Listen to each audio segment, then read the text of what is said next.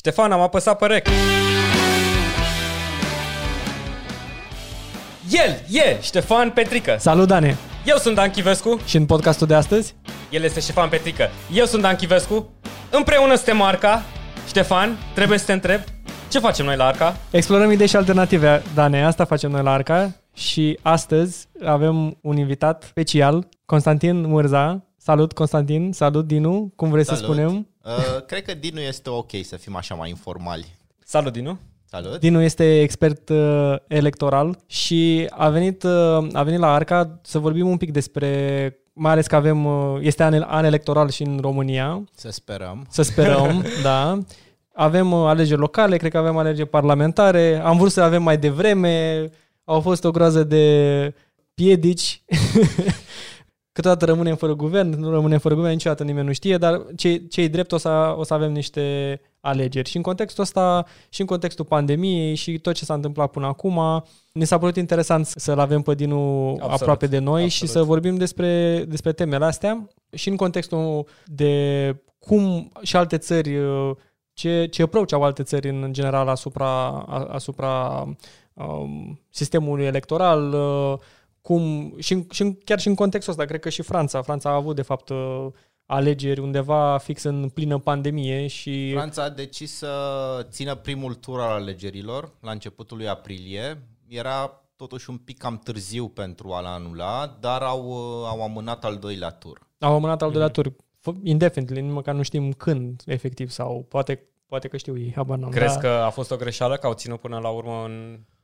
Am citit plină recent pandemie? un articol um, care spunea că, din punct de vedere epidemiologic, faptul că au ținut primul tur al alegerilor la începutul lui aprilie, așa cum era programat, nu pare să fie avut un impact asupra răspândirii wow. Mhm. coronavirus. Nice. Deci își luaseră niște măsuri de Mhm. precauție oricum uh, la nivelul ăla. Au existat cu siguranță niște măsuri de precauție, conta, a contat și unde anume în, pe curba epidemiologică se aflau la momentul respectiv. De exemplu, Marea Britanie, care avea programate alegeri cam în aceeași perioadă, a decis să le, să le amâne. Dar cred că 2020 sunt alegeri cam în marea majoritate a statelor europene, cred că mm-hmm. și Statele Unite. Nu știu cum s-au, s-au aliniat așa planetele mai puțin, cred că alegerile la președintele, că nu mai sunt la 4 ani, sunt la 5 acum. știi? Uh, Ne-am, uh, Planetele se aliniază de obicei, sunt uh, E voit asta sau? E și un an multiplu de 4 și 4 și 5, deci... A, depinde, nu e știu. neapărat ceva voit. În fiecare an există un număr de alegeri. Evident, Mhm. de multe ori sunt în țări care nu le prea avem pe, pe radar Mhm. în România, care nu ne preocupă în mod deosebit. Uh, dar până la urmă, na, alegerile au în mod normal o ciclicitate, se întâmplă o dată la patru ani, așa că dacă există două țări care au alegeri aliniate într-un an și nu se întâmplă nimic uh, care să decaleze calendarul electoral în vreuna dintre țări, le vor avea tot timpul în același an, o dată la patru ani.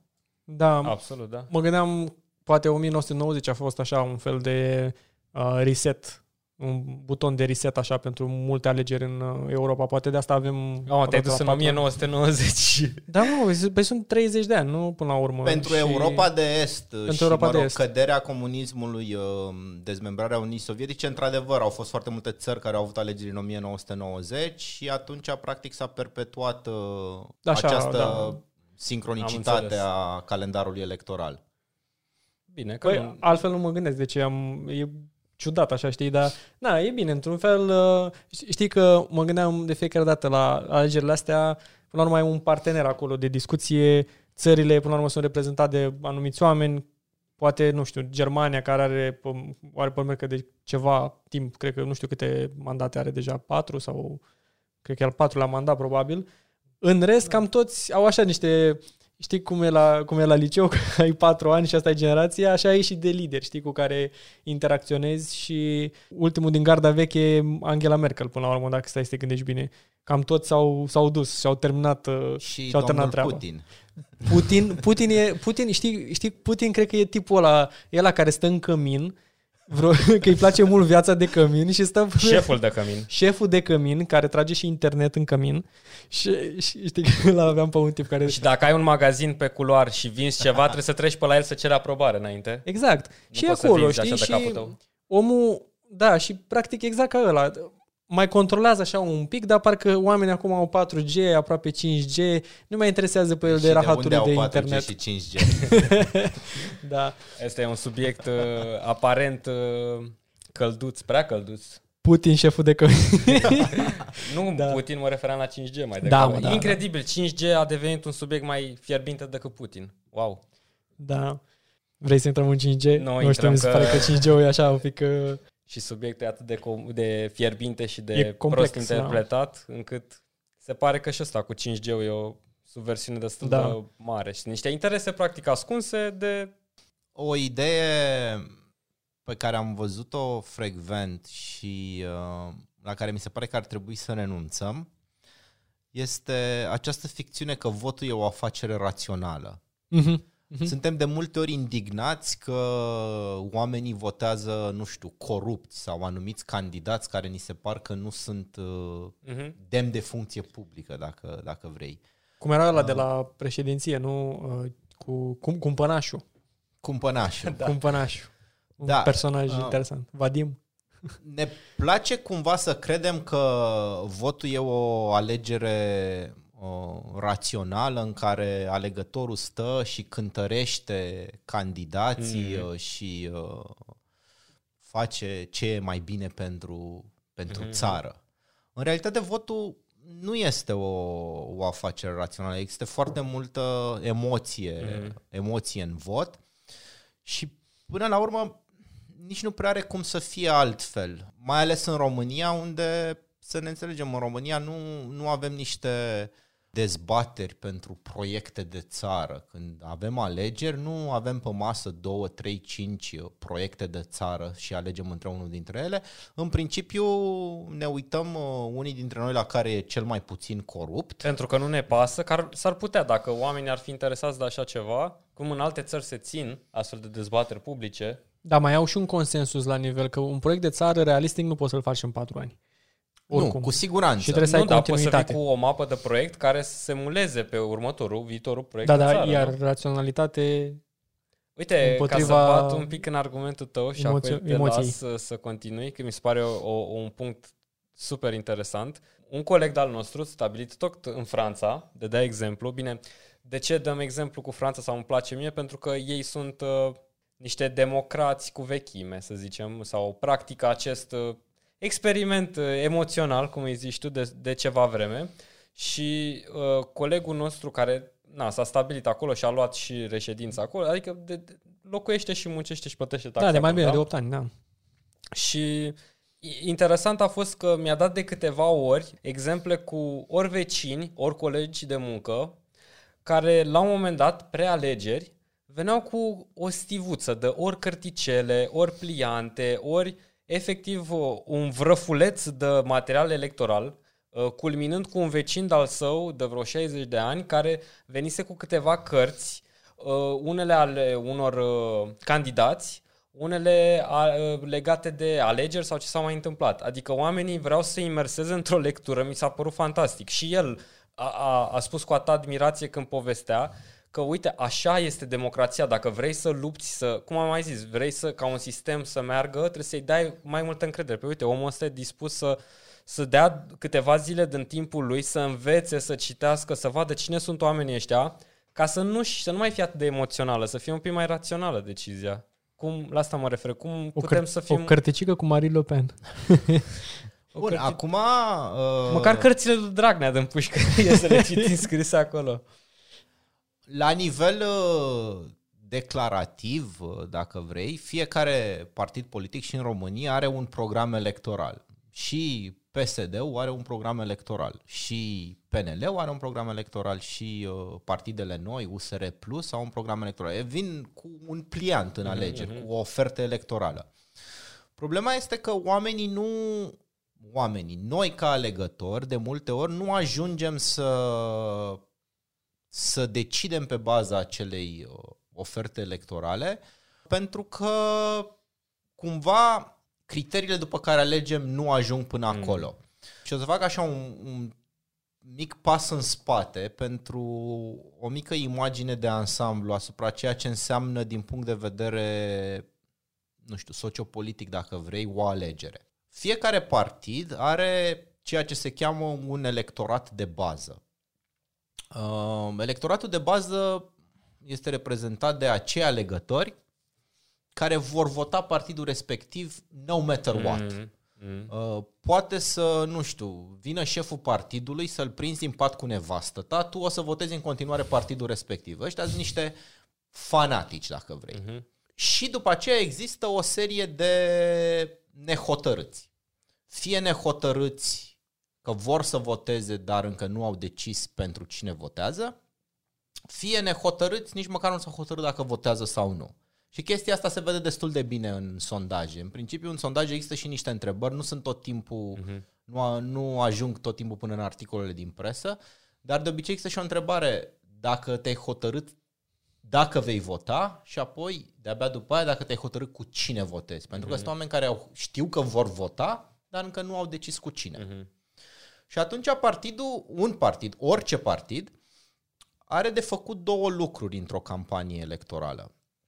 Unu, să-și mobilizeze electoratul de bază, adică să se asigure că ea să vor duce să voteze, pentru că chiar dacă știu că e simpatizantul meu, s-ar putea să nu se prezinte la vot. Mm. Deci ăsta e un lucru, trebuie să mobilizez electoratul de bază, să-i determin pe cei care știu că sunt ai mei uh, să se prezinte la vot. Iar al doilea lucru este să încerc să conving cât mai mulți dintre acești indeciși să vină să voteze mm. pentru mine. Chestiile astea două se bat din punct de vedere practic un pic cap în cap. Pentru că electoratul de bază îl mobilizez cu niște mesaje foarte puternice și foarte radicale, dacă vrei. Uh-huh. Și asta face foarte bine PSD-ul. Ei au un electorat de bază pe care știu să-l mobilizeze foarte bine. Pentru PSD, bătălia în alegeri este să-și mobilizeze cât mai bine electoratul de bază. Șansele PSD-ului de a atrage voturi de la nehotărâți sunt minime. Și atunci ei au o misiune foarte clară. De aia vin cu uh, sloganuri de-astea naționaliste, cu chestii foarte puternice care se duc la, la niște emoții uh-huh. foarte puternice, cu care noi poate nu relaționăm și ni se pare că sunt niște populisme ieftine. Trebuie să creșteți pensiile la 1 septembrie cu 40% dacă nu vine moțiunea de cenzură. Asta este ultimul... Ceva de genul, exact. Ei au un electorat de bază ultimul pe care mesaj. îl cunosc foarte bine și pe care au, uh, și care au capacitate foarte bună de a-l mobiliza. În momentul în care vrei să atragi dintre nehotărâți, nehotărâții sunt, uh, nu știu, mai la centru, nu sunt atât de Radical. Radical, de îndoctrinați. Și atunci trebuie să vii cu un mesaj mai, uh, mai nuanțat, mai centrist, mai diluat. Uh-huh. E, mesajul ăla mai diluat nu prea îți mobilizează electoratul de bază și mai mult ar putea să creeze electoratului de bază impresia că uh, te îndepărtezi de la... Că te îndepărtezi de el, te îndepărtezi da. de... Partidele de dreapta, Evident au și ele un electorat de bază, numai că este mult mai, uh, mult mai subțire. Uh-huh, uh-huh. Poate cu excepția PNL-ului. PNL-ul are și un electorat, de, un electorat de bază destul de numeros, nu la fel de numeros ca al, uh, ca al uh, PSD-ului, dar, mă rog, comparabil. Uh-huh, adică PNL-ul și PSD-ul se, se bat parte în parte, cum da, ar veni în alegeri. Da. Până la urmă s-au făcut cele două puteri contrastante peste tot, vezi? Adică uh-huh. de 200 de candidați, până la da. urmă, natural, așa, am ajuns tot la 2 și avem al treilea runner-up acum. Corect. Mm. E, problema este că partidele mai mici și, mă rog, USR Plus, Alianța uh-huh. USR Plus, au și ei, evident, un electorat de bază, asta este clar, uh-huh. doar că este foarte mic. Pentru ei, provocarea este să atragă, atragă oameni, da. nehotărâți, uh-huh. să mobilizeze cât mai mulți oameni dintre cei care nu votează, pentru că strategic vorbind, acolo e potențialul de creștere. Nu poți să iei da. votanți de la PSD. Uh-huh. Mhm. Nu prea poți să iei votanți de la PNL. Poți să iei, dar nu uh-huh. prea. Uh, sau e foarte complicat și nu mai vrea să intri într-un conflict deschis cu PNL-ul. Și atunci, strategic vorbind, zona ta de creștere sunt uh, nehotărâți, aia care n-au, ce, ce mai rămâne n-au votat. din partea leului acolo. Sceptici. Problema e că da. ăștia sunt, uh, dacă îmi permiteți o mică răutate, sunt foarte sclifosiți. Nici uh, răutate, e, uh, nu, e, le, e reală. Le pute orice, nimic nu-i satisface, sunt... și e foarte greu să, să-i convins, să-i mobilizezi. Sunt foarte, sunt foarte ușor dezamăgiți în momentul în care lucrurile nu se întâmplă. Sunt și vocali? Chiar cum și... Uneori da, alteori ba. E, e greu de zis. Aici uh, cred că un sociolog ar fi mai în măsură să vă descrie în detaliu, în detaliu aceste lucruri, dar putem să ne uităm ce s-a întâmplat anul trecut. Am avut o prezență record la europarlamentare, prezență record uh, după general, standarde da. europene, Pene. ca să zic așa. Am avut un uh, scor uh, foarte bun al uh, alianței uh, și al liberalilor, dar scorul liberalilor nu este la fel de surprinzător, nu a fost la fel de surprinzător ca cel al uh, alianței. După care în toamnă lucrurile n-au mai stat chiar așa. E drept, europarlamentarele sunt un fel de alegeri cu o miză și cu niște caracteristici, prezidențialele sunt, uh, uh, sunt altceva, dar cu siguranță electoratul pe care l-a avut alianța la, uh, la europarlamentare nu i-a rămas fidel nici măcar șase luni de zile.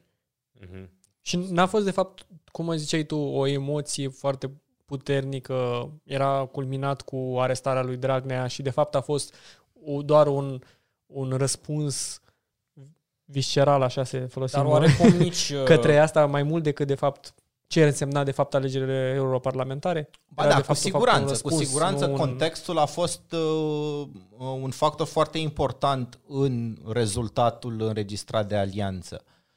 Pe de altă parte, ți-ai fi dorit cumva sau uh, ai fi vrut ca să, să găsească, alianța să găsească o metodă de a capitaliza pe marginea, Mhm. pe marginea acestui, uh, acestui prim succes electoral. Adică felul în care arăta în mai situația și iunie uh, e, a fost complet diferit de felul în care arătau deja lucrurile în, uh, în toamnă. E adevărat, din nou, contextul contează.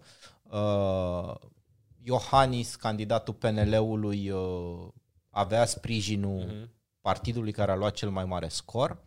Avea deja Ah. un mandat sub centură unde nu a dezamăgit măcar sau nu a făcut chestii care să... Nu vreau să intrăm în... uh, Dar Alege- mă refer da, la ce pe- au făcut și cum a fost în trecut. A, a avut măcar un standard, a avut... Uh, cred Poate că Iohannis a nu fost are diferit, așteptări dacă- mari. Cred că lumea nu, nici n-a avut niște așteptări foarte mari de Iohannis și e un om la care știi la ce te aștepți. mm, E adevărat, Poate la început au avut așteptări mari. Eu Dar și-au, they toned it down, adică s-au, Le-a și-au trecut. revenit. Le-a, Le-a trecut, trecut, da. da. da. Și La- acum, na, dacă te uiți la care erau candidații, nu poți să zici că Iohannis a avut un contracandidat. Mhm. Da. Adevărat. Chiar a adevărat. candidat singur.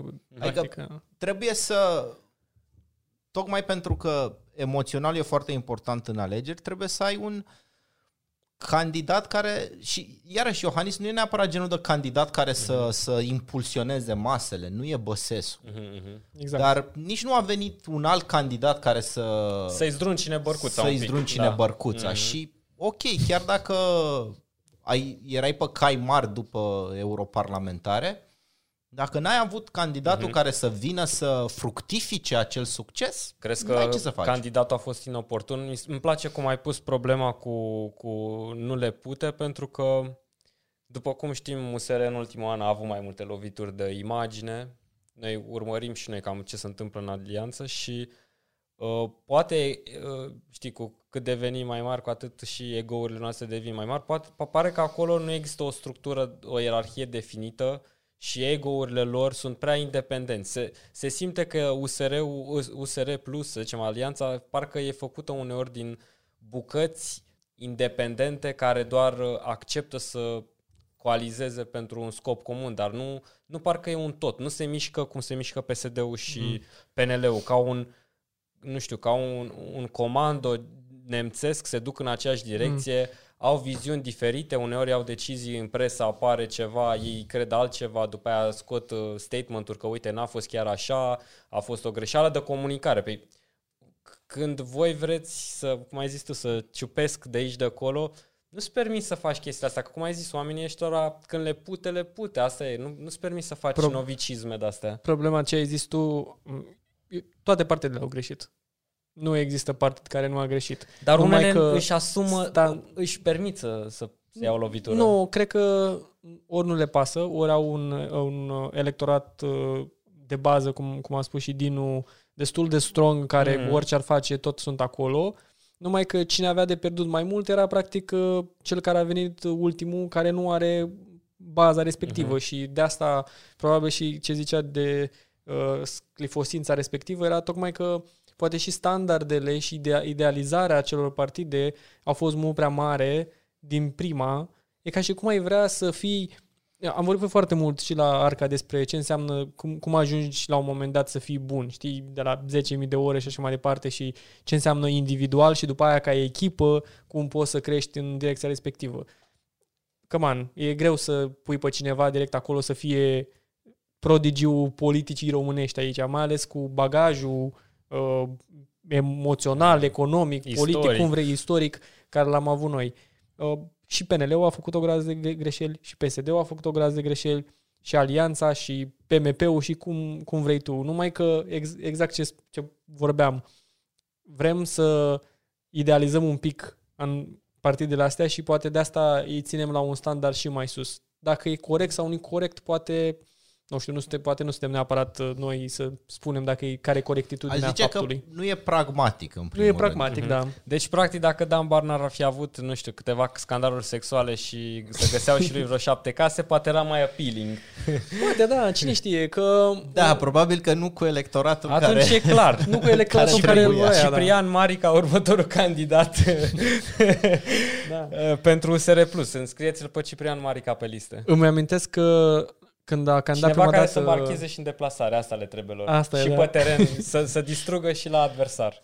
Un mic throwback. În uh, 2014 atunci, mai știi că aveam un uh, candidat din uh, Casa Regală? Am avut un candidat din Casa Regală. Nimeni nu mai știe de el. Dar uh, a vrut, uh, el a vrut să folosească practic Casa Regală ca, ca spinare Mhm. Ca să o ajungă platformă. acolo. Da. Și a vrut să se pună, să fie acel ideal, știi? Un ideal care, nu știu, poate baza pe nostalgia oamenilor sau nu știu care ar fi, dar evident a failat rău de tot încât nici măcar nu cred că a mai candidat. Mm. A mai candidat că nici nu mai știu dacă a mai candidat. Nu mai Radu sau știu cum îl dacă- cheamă. Principele Da. Radu, da. Principele Radu. Radu. Nu, da, până la urmă și eu când mă uitam, țin minte cât de mic eram, mama călca, țin minte și acum când ca, candida, țin minte, da, perfect, încălca cămașa, ce dracu trebuia să calce să mă duc la școală, eram micuț și mă uitam acolo, zic, principele Radu și mă gândeam, zic, ia uite mă, candidează ăsta, stăteam și mă gândeam, cine se identifică cu băiatul ăsta, știi? Sunt Și mai câțiva ales că- idealiști, dar iar sunt, cred că la Dar numărul nu e de dacilor liberi. original, știi? Nu e, nu e Michael Jordan, era copia, știi, e Kobe, adică și nu, nici măcar nu e o comparație bună.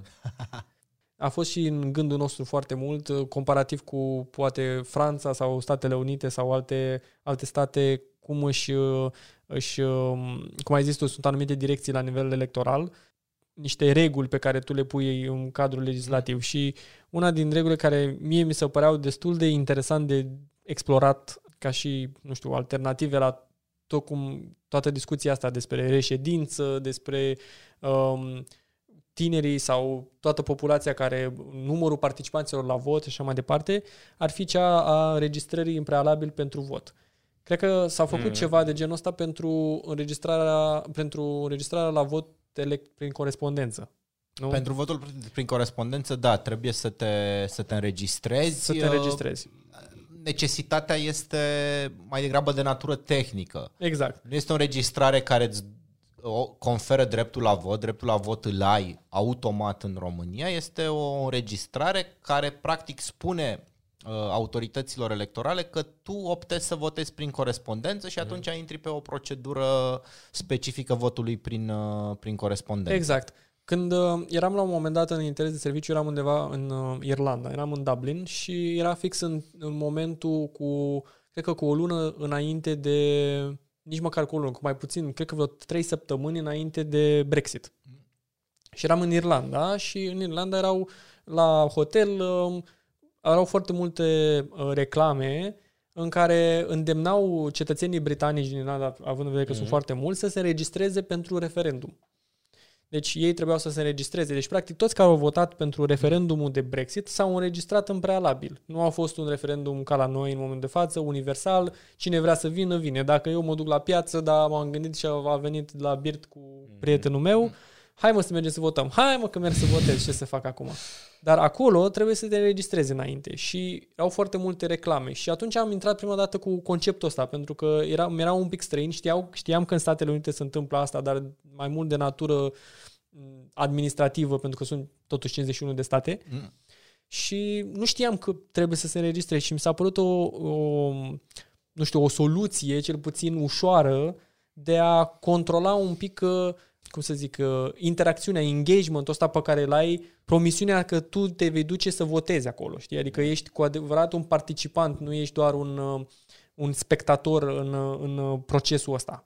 Și mă gândeam, dacă poți să ne spui așa un pic și perspectiva ta și de natură tehnică, dacă o, o, o soluție de a te înregistra la vot ar, ar crește un pic, nu știu, participația la vot, dacă ar crește această numai participația la vot activă, știi, să nu fii doar un om pasiv în, în direcția respectivă și poate să și dea un imbold uh, oamenilor să înțeleagă de fapt ceea ce înseamnă votul. Dacă te înregistrezi, te responsabilizezi, există o legătură sau nu? E, e greu de spus. Acum, în cazul specific al Marii Britanii, uh, necesitatea de a te înregistra pentru a vota vine din faptul că Marea Britanie nu are acte de identitate. Uh, sistemul englez nu, nu ai un act de identitate, nu ai un mhm. buletin în sensul uh, european, nu ai un românesc. fel de ID, country ID, ceva? Uh, ai tot felul security. de ID-uri, ai ah, un okay. permis de conducere, ai un card bancar, ai un mm. pașaport, dar nu ai un buletin de identitate în, în sensul uh, românesc, uh, european mm-hmm. al, uh, al cuvântului. Și atunci, uh, practic, guvernul nu prea are din ce să genereze o listă electorală. Deci e o chestie de natură tehnică, practic. Este pentru... mai degrabă o chestiune de natură tehnică. Uh, și trebuie să te înregistrezi să votezi. Uh-huh. Uh, în sistemul românesc nu ai nevoie de chestia asta. Există o evidență a populației unde știm adresele oamenilor și uh, registrul electoral se generează pe baza datelor de la evidența populației. Uh, tehnic, de fapt, pe baza unui registru al actelor de identitate. În fine, uh, s-a pus la un moment dat în discuție ideea unei înregistrări pentru vot. Perspectiva era aceea că, domne, vedem că sunt anumiți oameni care nu sunt interesați să voteze și atunci cumva n-am avea de ce să-i considerăm cumva pe oamenii ăștia ca făcând parte din corpul electoral. Într-adevăr, ei au drept de vot, nu le ia nimeni dreptul de vot, uh, dar vor apărea pe lista electorală dacă se înregistrează. Mm-hmm. În prealabil. În prealabil. Mm-hmm. Și propunerea era formulată ceva la modul următor. Când facem prima dată chestia asta, toată lumea este pe lista electorală din capul locului, după care, dacă nu te-ai prezentat, nu știu, la două sau trei alegeri consecutive, ești scos de pe lista electorală. Am înțeles. Poți hmm. oricând să te reînscrii, deci nu ți-ai pierdut dreptul la vot, dar uh, nu, nu o să mai fie automat pe lista mhm. electorală. Mm-hmm. Consecința unui astfel de sistem, din punctul meu de vedere, ar fi mai degrabă cosmetică. Am avea într-adevăr o listă electorală mai mică, am avea procentual o prezență la vot mai mare, dar asta nu ar face niciun fel uh, aleși mai reprezentativi, pentru mm-hmm. că invariabil vom compara cifrele nu doar cu lista electorală, ci și cu uh, numărul total de persoane cu drept de vot. Mm. Uh, nu o să putem să facem dintr-o dată abstracție că ăia care nu sunt pe listă, care nu s-au înscris în uh, lista electorală, nu ar fi tot cetățeni care mm-hmm, trebuie mm-hmm. și ei reprezentați. Mm-hmm. Poate și din punct de vedere tehnic n-ar mai fi un al doilea tur în anumite cazuri sau anumite Asta în ar putea, context. ar putea ajuta uh, în măsura în care al doilea tur îl considerăm o problemă. Da, nu, adică nu zic că e problemă din punct de vedere tehnic. Dacă am avea, dacă ar fi un candidat cu uh, mai multă uh-huh. participație, adică să zicem... Să-l aleagă, da, da, avem din 10 oameni, avem 40% participație, la vot, e evident că acea persoană este foarte greu să ia atâtea voturi din numărul total de voturi, dar dacă sunt înregistrate, nu este o problemă cât uh, ar putea anumiți candidați să, să ia votul printr-un singur tur. Dacă e bine sau nu e bine, asta e altă discuție. Dar ca idee Da, tehnică. din punct de vedere tehnic, uh, am putea spune că ar ajuta chestiunea celor două tururi. Dar din punct de vedere al uh, reprezentativității, cred că principalul lucru pe care l-am obține ar fi să mascăm un pic problema reală a participării la vot și indirect a reprezentativității uh, aleșilor. Și alte, cum, cum procedează alte țări uh, în a-și uh, mări participația la vot? Dacă, dacă să zicem, procesul de registrare la vot ar fi um, n-ar fi neapărat soluția în cazul nostru, dar cum putem să mărim Mhm. uh-huh. participația la vot?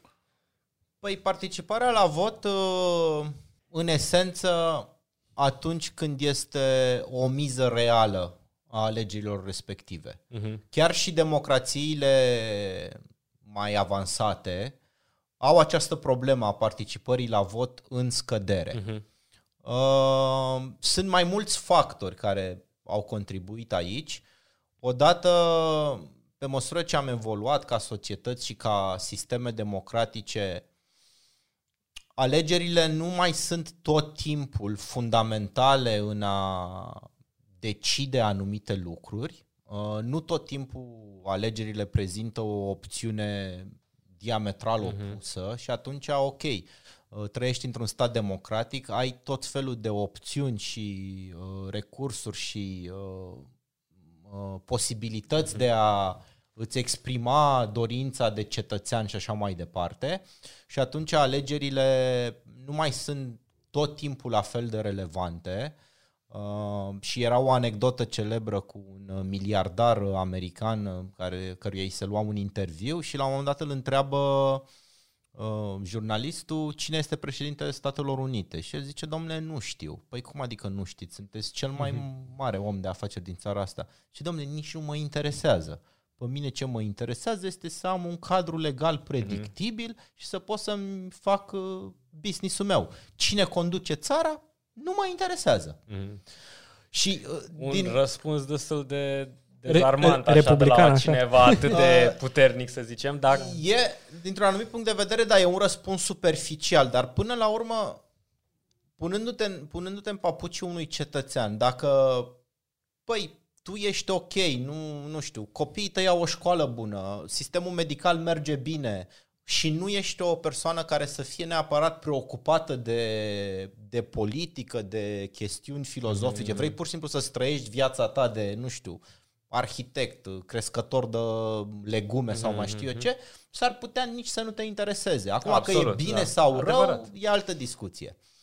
Pornisem de la cum creștem, uh, cum creștem Cum prezența creștem la vot. prezența la la vot? vot. Și cum Metoda fac alte cea mai țări, da. eficientă de uh, alte țări uh, încearcă orice.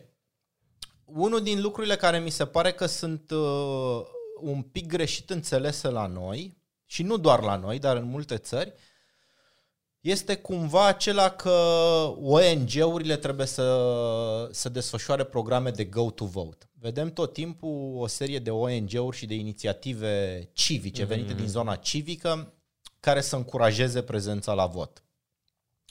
Uh, ele de obicei nu prea funcționează, pentru că interesul principal al prezenței la vot este al partidelor politice. Mhm. Partidele politice vor voturi, ele ar trebui să scoată oamenii la vot.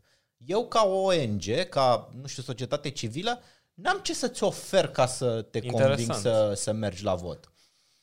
Uh, Sau bun. n-am de ce. Nu că n-am... Eu am de ce, pentru că în esență participarea la vot este un, uh, un bun în sine. O uh, alegere la care s-au prezentat 80% din uh, cetățenii cu drept de vot este o alegere reprezentativă uh-huh. și este în interesul comun ca alegerile să fie cât mai reprezentative.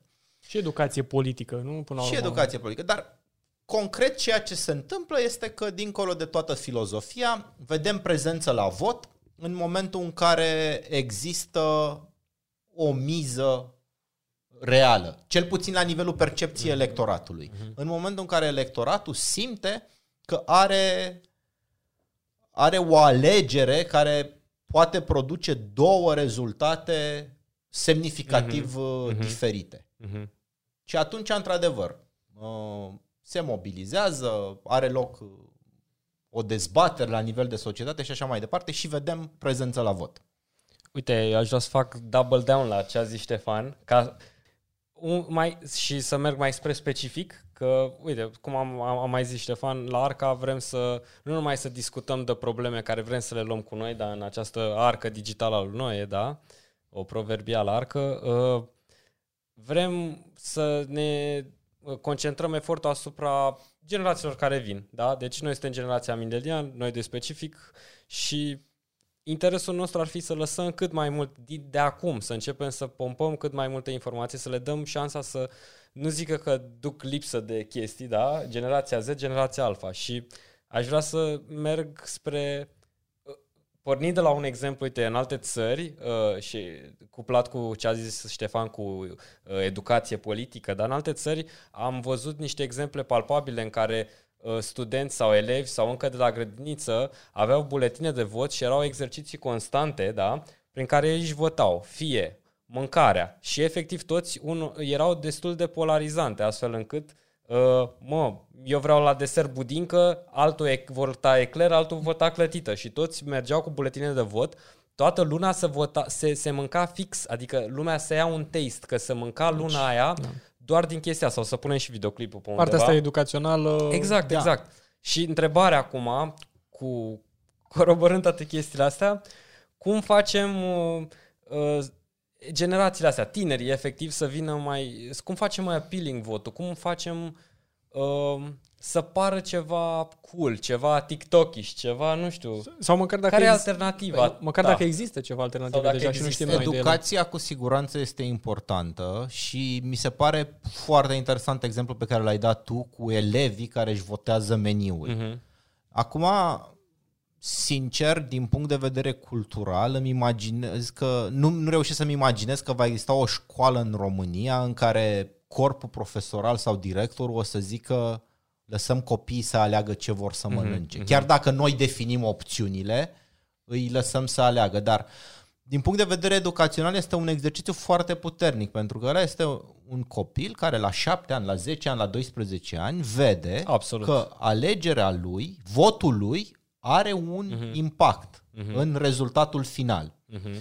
În România, declarativ, uh, se face un soi de, se face niște educație civică în școală, nu mai știu cum se face acum. Când am făcut eu uh, liceul, existau niște ore de educație, educație civică. civică da. Uh, problema este că...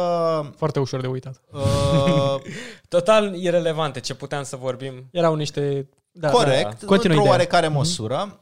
Însă, în același timp, există și o interpretare foarte strictă din partea directorilor de școală și a inspectoratelor școlare a ceea ce înseamnă faptul că în școli nu sunt permise activitățile politice. Uh-huh. Există ONG-uri care au vrut să organizeze ceea ce se cheamă mock elections, exerciții electorale cu elevii de liceu, uh, pentru că, în general, elevii de liceu sunt uh, la primul vot și dacă au existat proiecte de genul acesta în care se organizau niște mock elections, uh, niște alegeri fictive uh, în an electoral sau într-un an anterior celui electoral cu elevii de liceu care urmau să voteze uh-huh. în uh, următoarele alegeri și nu au fost aprobate aceste proiecte pentru că au fost interpretate ca fiind activități politice. E uneori dificil să, să delimitez foarte clar componenta educațională și componenta politică uh, și e foarte ușor să, să calci strâmb uneori. Mm-hmm. Dar ăsta nu este un motiv să nu, să nu oferi, să nu încerci să oferi educația respectivă. Nu știu, poți să-i spui cum vrei, educație civică, educație pentru democrație.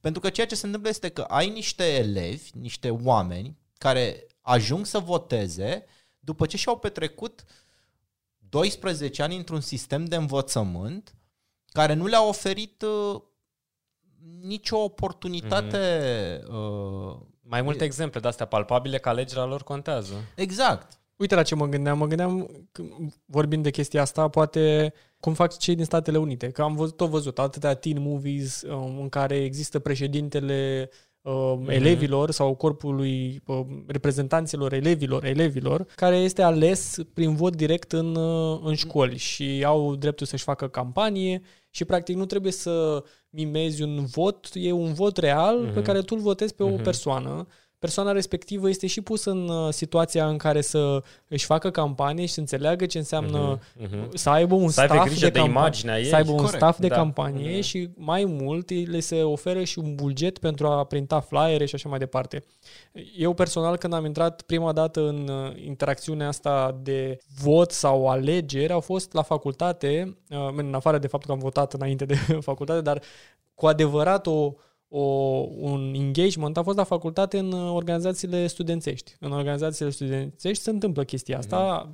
Vrei să votezi, uh, trebuie să votezi președintele și uh, comitetul executiv al organizației studențești. Și am fost în cazul în care a trebuit, am candidat și a trebuit să-mi fac campanie electorală, ceea ce pentru cineva care n-a mai făcut asta niciodată, e destul de greu și poate să fie și super dezamăgitor, dar ca exercițiu electoral mi-a dat și mie uh, mi-am dat seama cât de important este mesajul cu care mergi și cum ai spus și tu, era bazat mai mult pe emoție și cum percepeau oamenii uh, direcția respectivă. În același timp, cred că îți dă și posibilitatea să uh, faci, să, să ai un discernământ la nivelul, hei, uite, ăsta vrea să mă ducă cu zăhărelul, ăsta chiar vrea să facă ceva mm-hmm. și poate, poate ți-e mai simplu să citești un uh, program de, cu, cu care candidezi a, treb- a fost în, în, în cazul în care a trebuit să înscriu un program. Ce voi face în anul acela.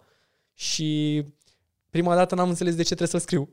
că am crezut că, da, te duci acolo, dacă, vrea te, dacă te place lumea, te place lumea. Ei, n-a fost chiar așa simplu și um, mi-am dat seama cât de puțin știam din, din direcția și a fost un lesson foarte, foarte bun pentru mine, din perspectivă de candidat, să zicem.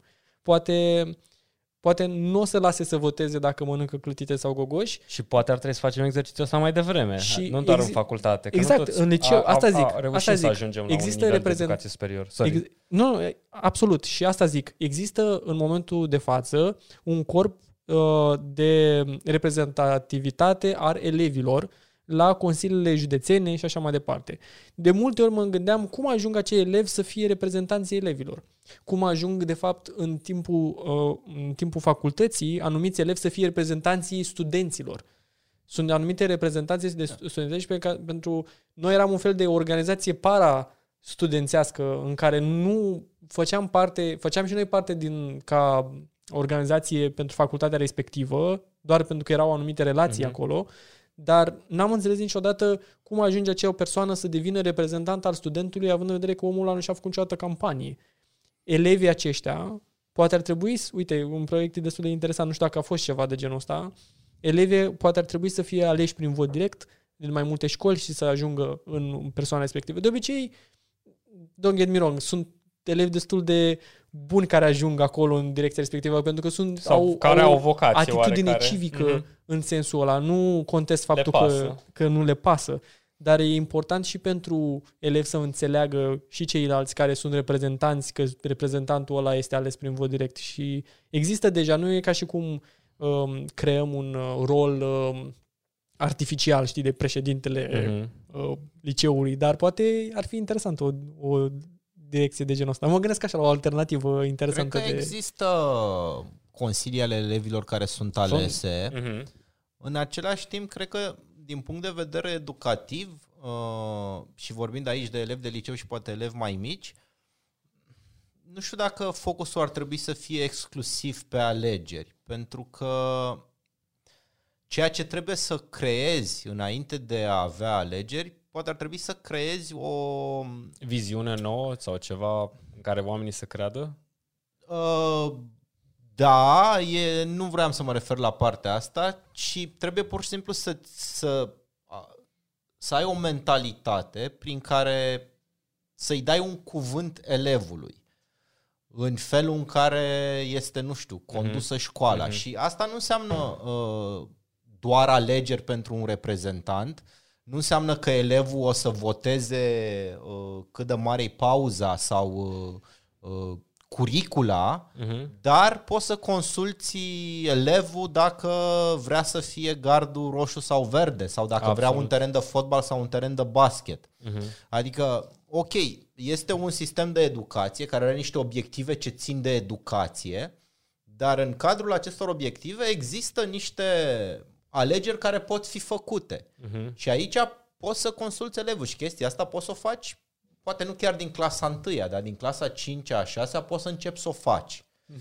Uh, și evident să ajungi ulterior și la alegeri, pentru că nici există riscul în care zici, ok, ne alegem un reprezentant, dar dacă singurul exercițiu de consultare pe care îl face elevul respectiv este că a votat odată la 2 mm-hmm. ani sau odată pe an un coleg care, nu știu, e în Consiliu de Administrație al școlii sau unde o fi, L-a votat acum, nu-l mai vede până la anul. exact, nu faci decât să...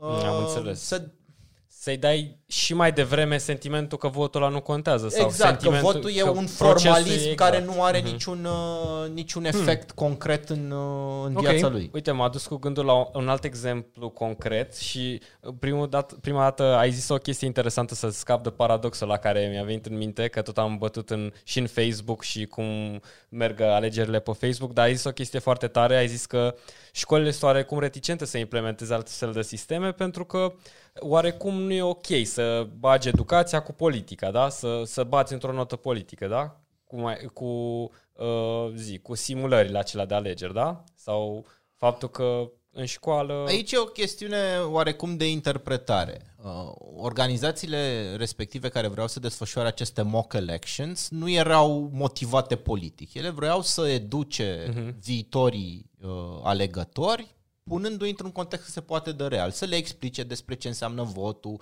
cum te înregistrezi, cum votezi, cum arată, să-i treacă într-un fel prin tot procesul uh, de vot.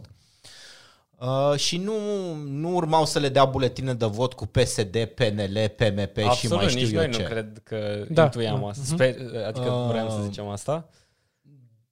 Dar uh, cumva există această interpretare foarte strictă a ceea ce înseamnă activitate politică uh-huh. și mulți directori de școală sau inspectorate au zis, domne, păi dacă faci alegeri, asta este politic. Mhm. Inspectorate care sunt.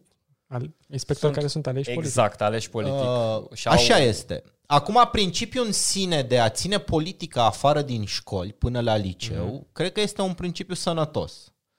Uh, pe de altă parte, păi, trebuie să, dacă vrem ca oamenii ăștia să devină cetățeni responsabili și alegători mm-hmm. responsabili, trebuie să educăm, Mhm, mm-hmm. trebuie mm-hmm. să învețe chestia De asta. la liceu încolo, în trei ani, vor fi... Al, vor Absolut, fi vor avea drept de vot. Vor cu fi drept de total vot, da, răspunzători. cetățeni cu drept de da. vot. Da, mă gândeam acum la, la chestia asta cu, cu votul, poate cu, nu știu, mock elections câteodată și făceam așa în capul meu o, o, un paralelism așa cu um, industria de tutun și cu țigările și cum țigările au devenit super, uh, super șmechere în, în ideea copilului, știi că dacă uh, Lucky Strike sau nu știu, făceau o campanie de marketing în care ziceau, hei, fumează asta, e horrible, dar fumează-l că vreau eu și nu băga partea de coolness, uh, n-ar fi avut aceleași direcție. Evident, e, e mm-hmm. un semitruism ăsta. Dar ce vreau să spun este că dacă vrei să faci un mock election, poate mă gândesc așa și vreau să mă pun și în pielea elevului, știi? Poate dacă ar veni o chestie de asta care nu are un stake sau nu are o, nu îi dai o legătură cu viața lui sau cu cum înțelege el, mai ales că atunci îți formezi foarte mult din relațiile astea uh, sociale. Dacă nu îi dai o, o încărcătură emoțională, cum ai spus și tu atunci, că până la urmă toate astea sunt la nivel de emoțional, uh-huh. foarte greu o să înțeleagă, hei, hai să-ți arăt cât de, cum funcționează alegerile, da, e cool, asta nu prea e cool, știi? Și dacă nu au un efect de participație sau... De asta zic că asta cu Și cum facem asta? Cum le facem cool? Asta cu președintele mi se pare interesantă, că în același timp, cum ai zis și tu, există și părți negative, există și părți bune, dar până la urmă așa e și în alegerile normale. Mereu vei fi dezamăgit atunci când candidatul pe care tu l-ai votat nu a ieșit, nu? Așa că trebuie să știi să-ți mm-hmm. managerești un pic expectation acolo, știi? Zim. Ca să fiu uh, avocatul diavolului. Te rog. Cred că premisa de la care pornești, aceea că trebuie să facem alegerile cool, este greșită. Când vrei să faci alegerile cool, uh, ți-ai asumat Mă refer la- implicit un eșec. Mă Înseamnă refer că la mai, uh, cum ai zis și tu, cumul ăla de factori, mai transparente, mai pentru toată lumea. Nu să doar găsești- pentru grown-ups, Exact. la asta mă refer. uh, să fie accesibil accesibile, și pentru- ceva, pen, nu neapărat cool în sensul de ce e cool în ziua Mă de gândeam la azi, țigări dar- că era ceva Adică mai eu simplu de încerc să fac gândit. ceva cool în momentul în care n-am reușit să te conving de meritele intrinsece ale... Am înțeles. Adică vreau să te influențez că chestia asta e ok, chit că poate Tu- tu... intri acolo și nu-ți place. Uh, să le faci cool e un soi de scurtătură. Zic, ok, n-am reușit să te duc într-un spirit civic și înțeles. să te convic de ce e important din punct de vedere civic să votezi, atunci o să le fac cool ca să votez că e cool, știi? Foarte sunt bun rău, punct. sunt nu, rău. Foarte, e un punct Nu, foarte nu, bun. e- Pentru că tu vorbești că trebuie visceralitatea aia, să înțelegi de ce. De ce sunt acolo, de ce votez. Și, și sunt de acord în, în sensul rațional. Again, discutăm din sensul emoțional și uh, răm, mi-a rămas asta cu emoția pentru că e atât de real și am citit programe politice și până la urmă oricât, orice aș fi citit program politic, nu cred că mi-ar fi schimbat uh, în, înțelegi ce vreau să spun? Adică nu, nu-mi schimbam, uh, nu schimbam opinia politică sau poate mi-o schimbam foarte puțin. Știi, din perspectiva aia tot em- emoțional investești și de asta zic că e ușor la un moment dat să te distanțezi și să vezi uh, din, din direcție pur uh, rațiune, pur uh, exercitare a drepturilor și de ce este important că o- to- pentru toată lumea e important, dar uh, dacă vrei cu adevărat să vezi schimbarea într-un sistem în care poate la un moment dat toate rotițele astea sunt mult prea angrenate în ele, câteodată trebuie să torni ulei acolo să le dai drumul, știi? Da, e Și- adevărat. Cu asta sper eu să se creeze un, uh, o, o bilă mai mare, un snowball, care să dea mai departe și celorlalte generații posibilitatea să vadă cu adevărat um, că atitudinea asta democratică și ceea ce înseamnă uh, a vota este spre binele lor și spre bine, binele societății, știi? Câteodată mai trebuie și un șut în fund să te duci mai, de, mai în față. E adevărat. Um, Ca să, să, Cred să o că fac așa mai ce plastică. ar ajuta, poate, uh, ar fi să, nu știu, găsim o metodă foarte sinceră de a vorbi cu tinerii, pentru că de multe ori uh, discursul pentru mersul la vot uh, e destul de clișeistic. Mhm. Și pare o coerciție la La final. nu neapărat că pare o coerciție. uh, Există și chestia asta dacă nu votezi, n-ai voie să vorbești da. sau nu contezi sau mai știu eu ce. Ceea ce mi se pare în momentul în care vii și spui unui tânăr dacă nu votezi, nu contezi, în condițiile în care oricum el simte că societatea nu-l ia în seamă, Mm. Uh, nu mi se pare că îi apeși butonul care trebuie. Pe de o parte. Pe de altă parte, mi se pare că este greșit uh, ca și poziționare, pentru că drepturile tale de cetățean nu sunt condiționate de prezența la vot. Tu ai drepturi în continuare, mm-hmm. indiferent dacă votezi sau nu. Și este o simplificare cam grosieră. a- Ok, poți să zici dacă nu votezi, n-ai dreptul să te plângi, știi, Mhm, mm-hmm. cumva mai mhm. mm-hmm. nuanțat. Ba da, am dreptul să mă plâng pentru că face parte din drepturile mele Da. democratice. Uh, și motivul pentru care nu votez ca cetățean, în esență, este acela că nu m-a convins nimeni. Și iarăși intrăm în discuția de Sau la ca început. student uh, nu a fost nimic appealing ce mi s-a prezentat. nu a fost nimic Da. appealing. Acum contează ce vrei tu de la vot, știi? Uh, Ne întoarcem la exemplu cu restaurantul. La restaurant nu mănânci ce vrei, mănânci ce e pe meniu.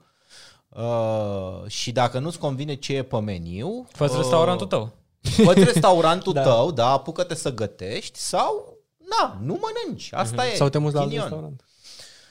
Da, e un exemplu bun. Mă Da. mai gândeam la aia cu singura dată când am avut noi în școală opțiunea asta de alegere și conta poate pentru toți, a fost cu opționalele.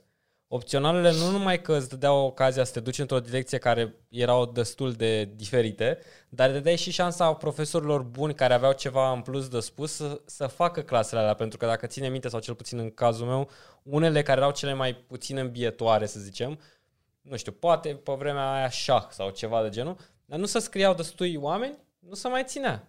Și da. asta, adică av- cred că avem nevoie de astfel de exemple, mai, mai multă libertate să alegi, astfel încât să vezi că alegerea ta poate contează mai mult decât crezi.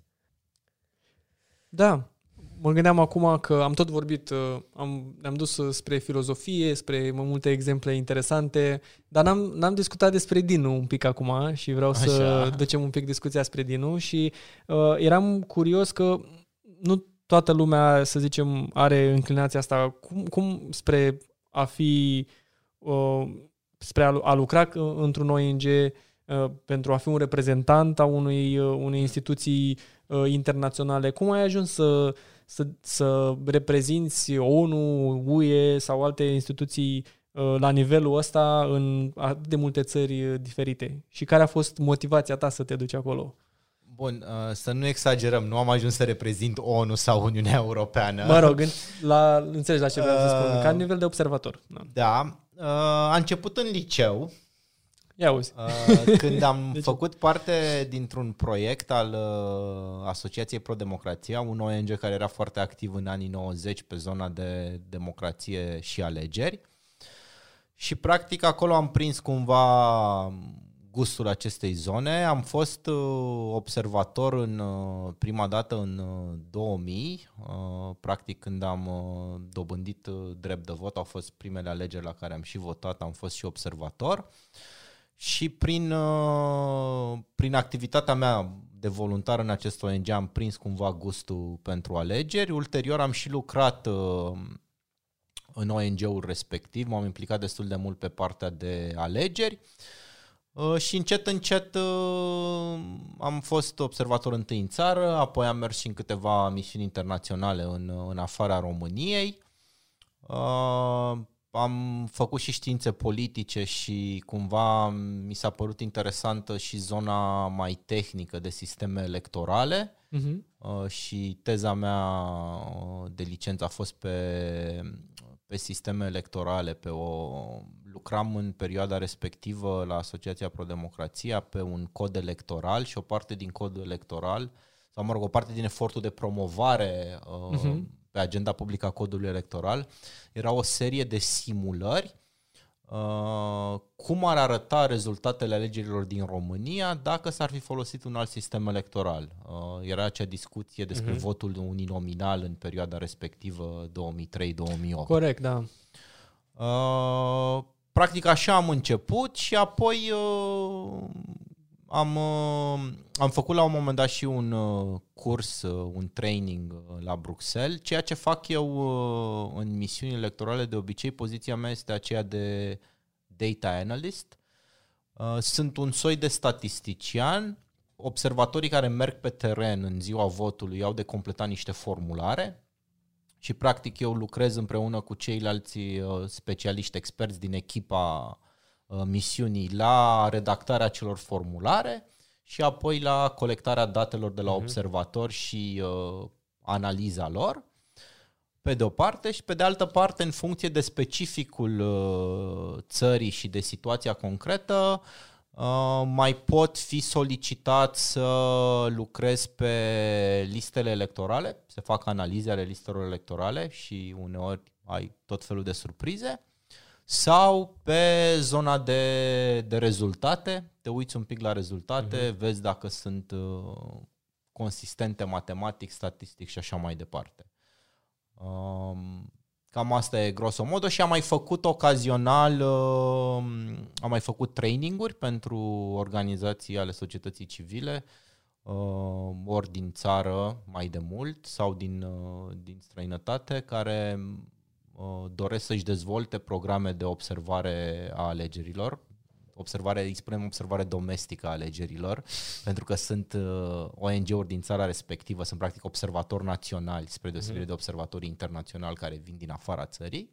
Așa cum în anii 90 în România au venit uh, alți Chiar experți să întreb dacă care, erau experți care, uh, care au venit și au făcut training-uri cu, cu organizațiile din România. Acum o parte din cei care au învățat observare de alegeri în uh, România și, mă rog, în țările din, uh, din regiune se duc și uh, îi învață, îi învață pe alții. Foarte awesome. Și e, e foarte tare că ca expert internațional ai, ai avut oportunitatea să vizitezi foarte multe țări care nu sunt neapărat pe circuitul turistic. Nu, te, nu, nu știu dacă ai fost în, în Bali, în Indonezia să, să vezi cum, cum, să de, cum decurg și te duci la plajă. Deci bănuiesc că ai fost și în zone de risc, în zone de război, cred că pomenise și Afganistan. Am mers în, uh, într-adevăr, am ajuns în locuri care nu sunt pe circuitul turistic. Am fost în uh, Afganistan, am fost în Pakistan, am fost în, uh, în Kurdistan, uh, practic nordul Irakului. Care nu e, nu e nu este un stat, un stat independent, independent, dar este o, în cadrul Irakului este o zonă Regiune care autonomă? are o, o oarecare autonomie. Deci în Irak, practic. Uh, da. Tehnic în Irak, uh, practic uh, uh-huh. în Kurdistan, de exemplu, n-aș fi putut, uh, odată ajuns acolo, Erbil este capitala, uh-huh.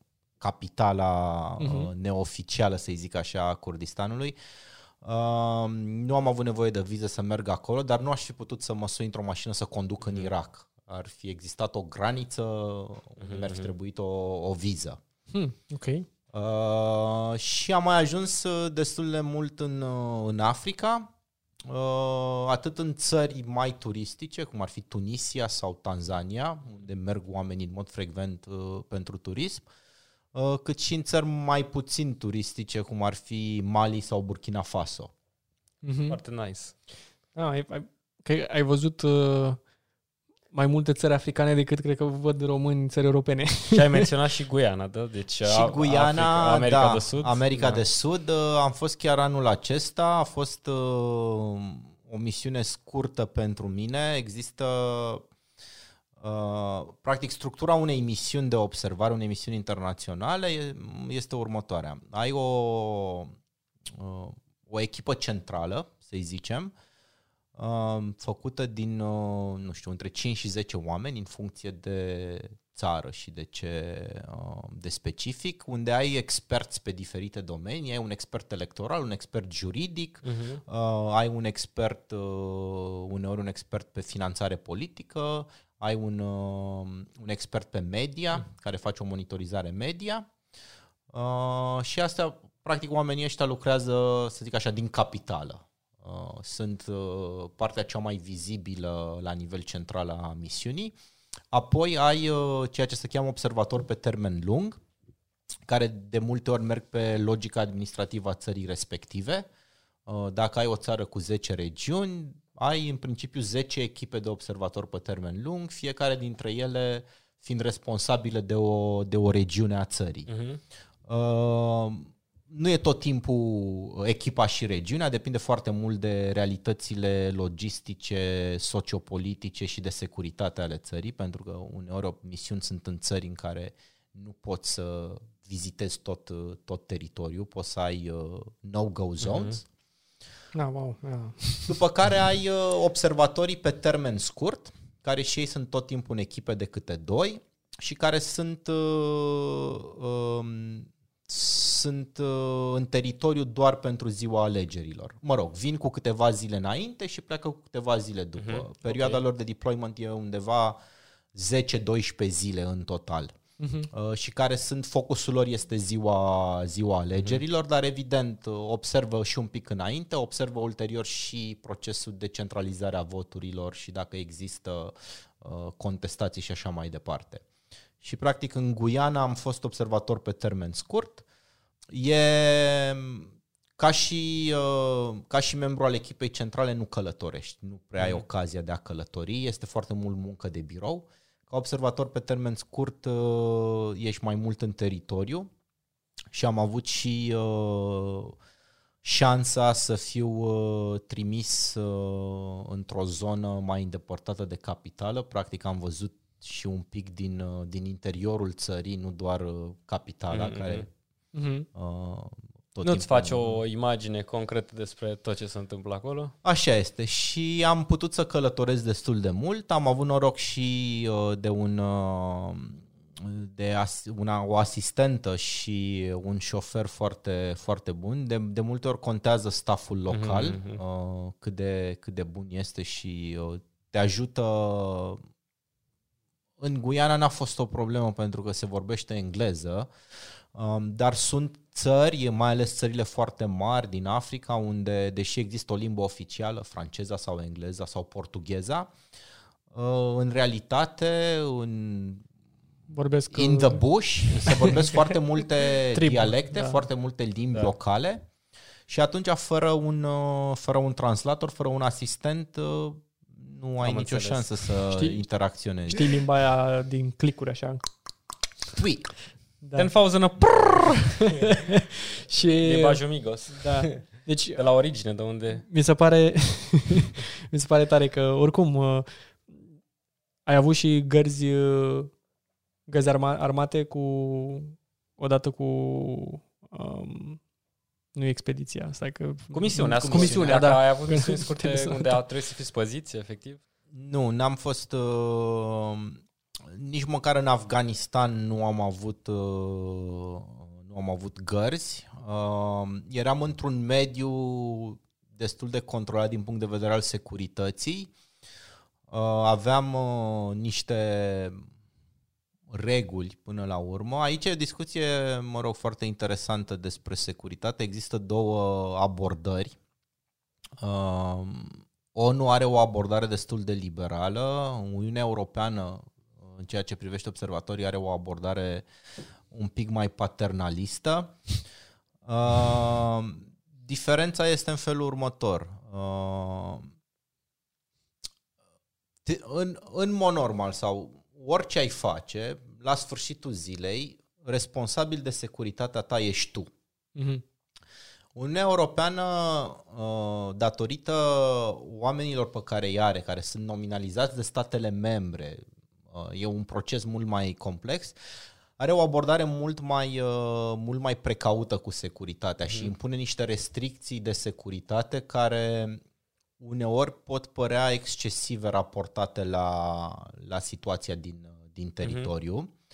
Uh, și, mă rog, asta are, are uneori efectul de a crea un fals sentiment de, de protecție. În momentul în care eu îți pun foarte multe restricții, îți creezi senzația că dacă tu rămâi în pătrățica pe care ți-am desenat-o, ești în siguranță.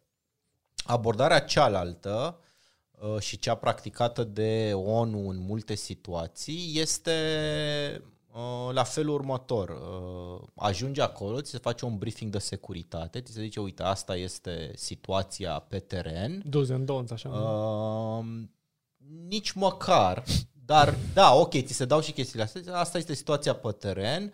Uh, în Afganistan, de exemplu, am primit o stație radio, am primit o, o cască și o, o vestă anti-glonț, anti, lejer, anti, lejer. anti-shrapnel, de fapt. Și un Glock cu două rezervoare. nu, nu, nici chiar așa. Uh, și abordarea este următoarea. Asta este situația, astea sunt procedurile, poți să faci ce vrei tu, Mhm. Dar trebuie să înțelegi că în anumite condiții nu mai ești sub umbrela de protecție a, a misiunii. De exemplu, pentru a te deplasa exista un dispecerat unde sunai și cereai o mașină. Dacă vrei să te deplasezi între uh, cazare și locul unde îți desfășurai activitatea, nu era nicio problemă. Uh, Dacă vrei să te duci la piață, uh, nu, nu ți se zicea n-ai voie să mergi la piață, ți se zicea ok, poți să mergi la piață, te rugăm să ne suni când ai plecat, să ne suni când te-ai întors și să ții cont de faptul că între timp ești pe cont propriu. Mhm. Da. Da. Uh, și Deci cumva nu- te nu te-a ținut de mânuț, responsabilizează așa. mult Da, mai, mai mult. mult, da. Uh, O abordare destul de fair. Da, depinde de aversiunea ta la risc sau cât de, cât de simplu ți se pare să intri în, uh, în direcția... Bun, În, acum ideea este Un local, că așa. Uh, nici abordarea asta pe care am numit-o eu paternalistă nu este absurdă. Uh, realitatea este că, ok, tu te duci acolo, zici, bă, eu sunt un român, ce dracu poate să vrea un uh, nigerian de la Boko Haram de la un român, știi? Uh, realitatea este că pentru, nu știu, un terorist, whatever, un localnic, o facțiune, ceva, tu nu ești român. Tu ești un reprezentant al Uniunii Europene, că ai o vestă pe tine pe care scrie Uniunea Europeană și asta cumva îți crește ție, ție valoarea. Mhm. Uh, și îți creează un anume profil de risc, pe de-o parte. Pe de altă parte, eu ca organizație care am decis să uh, fac acea misiune să te trimit pe tine, eu am niște costuri, da? Uh-huh. Trebuie să te pun pe avion, trebuie să-ți dau o diurnă, trebuie să-ți plătesc niște cazare, trebuie să-ți fac o asigurare și așa mai departe. Dacă pe tine te răpește un terorist, uh, nu o să mă despăcubească nimeni. Deci e cumva logic ca să fiu... Uh, da. Proteja cât de cât. Și până la urmă și mai, și mai la bază, până la urmă ești cetățean al Uniunii Europene și, și asta trebuie să aibă adevărat. grijă de cetățeanul respectiv. ONU probabil nu ești cetățean al ONU. La ONU. Pentru ONU ești un contractor. Ești o da. persoană majoră și vaccinată care a semnat un contract, care știa că se duce în, mm-hmm. într-o zonă în, de risc. Într-o da. zonă de risc și na, acum evident și pentru ONU e o problemă că după ce te-a recrutat să trebuiască să recruteze altul.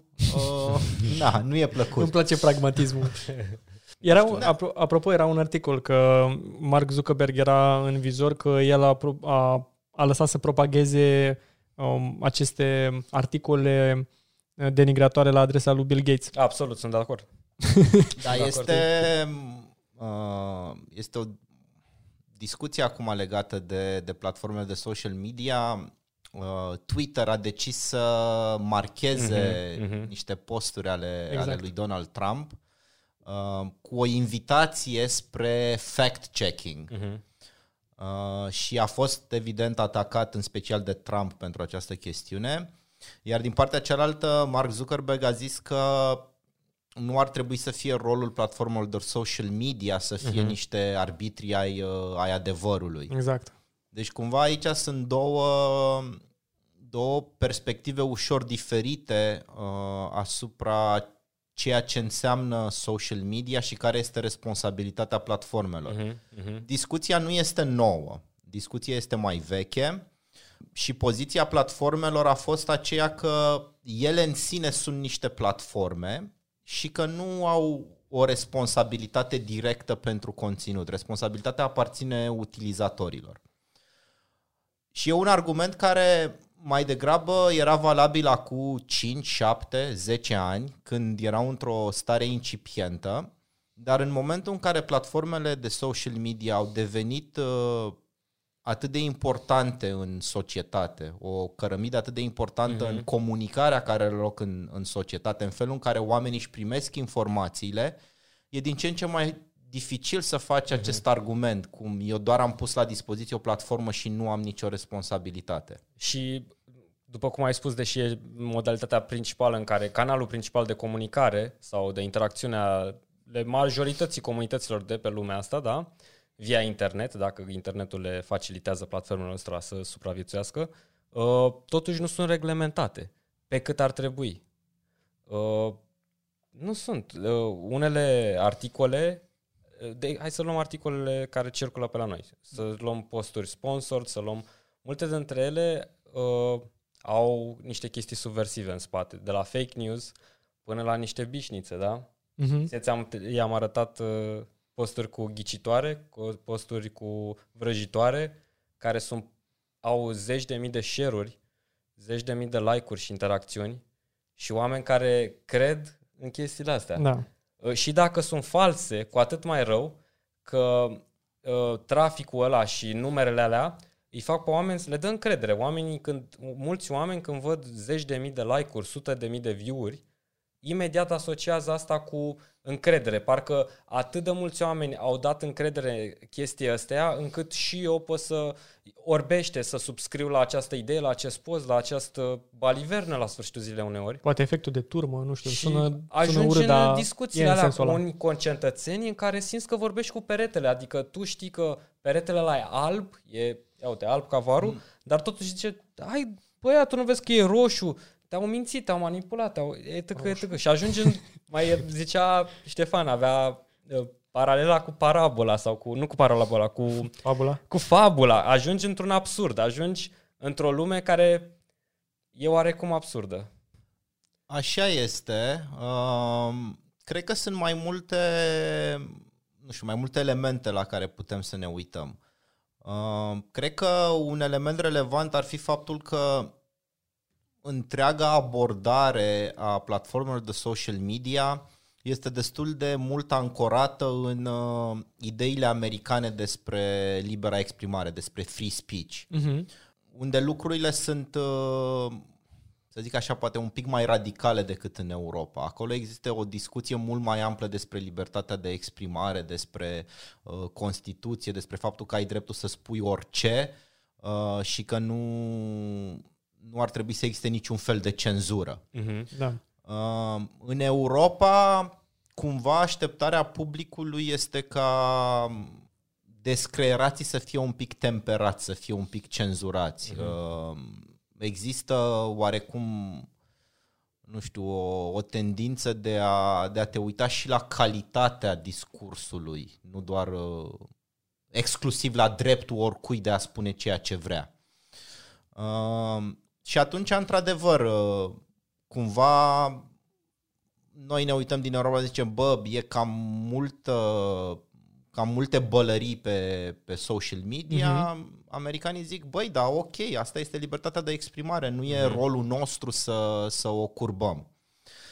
Uh, Pe de altă parte, mai e un aspect care ține oarecum de evoluția social media, pentru că înainte de apariția social media aveai uh, niște bariere care filtrau cumva ideile care ajungeau în spațiul public. Exact, aveai da. niște instituții media, posturi de radio, televiziuni, ziare, care filtrau, uh, filtrau ideile. Evident, aveai și atunci idei creți, aveai și atunci publicații de nișă care, nu știu, aveai tabloidele, de exemplu, Exact. care veneau cu tot felul Dar de erau idei. foarte bine cunoscute cu publicul lor Mhm. Exact. Uh, bine delimitat așa. Bine, modelul ăsta avea și el niște dezavantaje, pentru că puteai să ai niște idei sănătoase care să, nu știu, să provoace status quo-ul și care erau blocate de, de Sau întâmpinate cu hate sau ce Da. am numit noi. Exact. Whiplash ceva. Uh, Dar una peste alta, cumva, calitatea ideilor care ajungeau în dezbatere publică era, era filtrată. Odată cu social media, aceste bariere au dispărut, pentru că nu mai e nimeni care să stea să zică, băi, asta este o conspirație de doi bani, uh, nu-i dați atenție. Uh, Plus că ideile și articolele astea sunt, uh, sunt foarte sunt foarte catchy, așa, îți oferă de multe ori niște, niște simplificări ale realității, niște explicații facile, uh, de multe ori pentru procese sau fenomene sau evenimente complexe. Și atunci, decât să stai să înțelegi cu adevărat ce se întâmplă, iei o explicație, o explicație simplă, gata servită. Există și o, oare, o predispoziție psihologică a anumitor oameni uh, de a, de a percuta la teorii ale conspirației. Mm-hmm. Adică, ok, la un anumit nivel pare simplu, niște tâmpiți care uh, vorbesc aiurea, noi ne hlizim, dar de cealaltă parte sunt niște oameni care chiar cred chestiile astea. Da. Mhm. Hashtag hâhâială. Nu, că, a, Am e- discutat... Uh, Am intrat, cred că prima dată am intrat cu uh, anti-vaxxerii, nu? Când Da, am început. Da, da, da. Exact despre asta, că noi rezonăm foarte mult cu ce ai spus acum, chiar cu Mhm. Absolut. filtratul. Chiar e una din temele arcade, am, poate. Să... am discutat fix despre asta pe între primele uh, episoade și mă bucur că chestia asta e, e destul de... Adică Adaugă forță la ideile care Exact. le vrem să le Și- conturăm. acum și în contextul ăsta, uh, dacă încep, încercăm să, știi, să uh, facem așa un uh, tunel așa de spre partea asta de uh, a, a votului și cum poți să-ți identifici uh, uh, candidatul în uh, social media, mai ales că e atât de mult fake news și practic ei sponsorizează.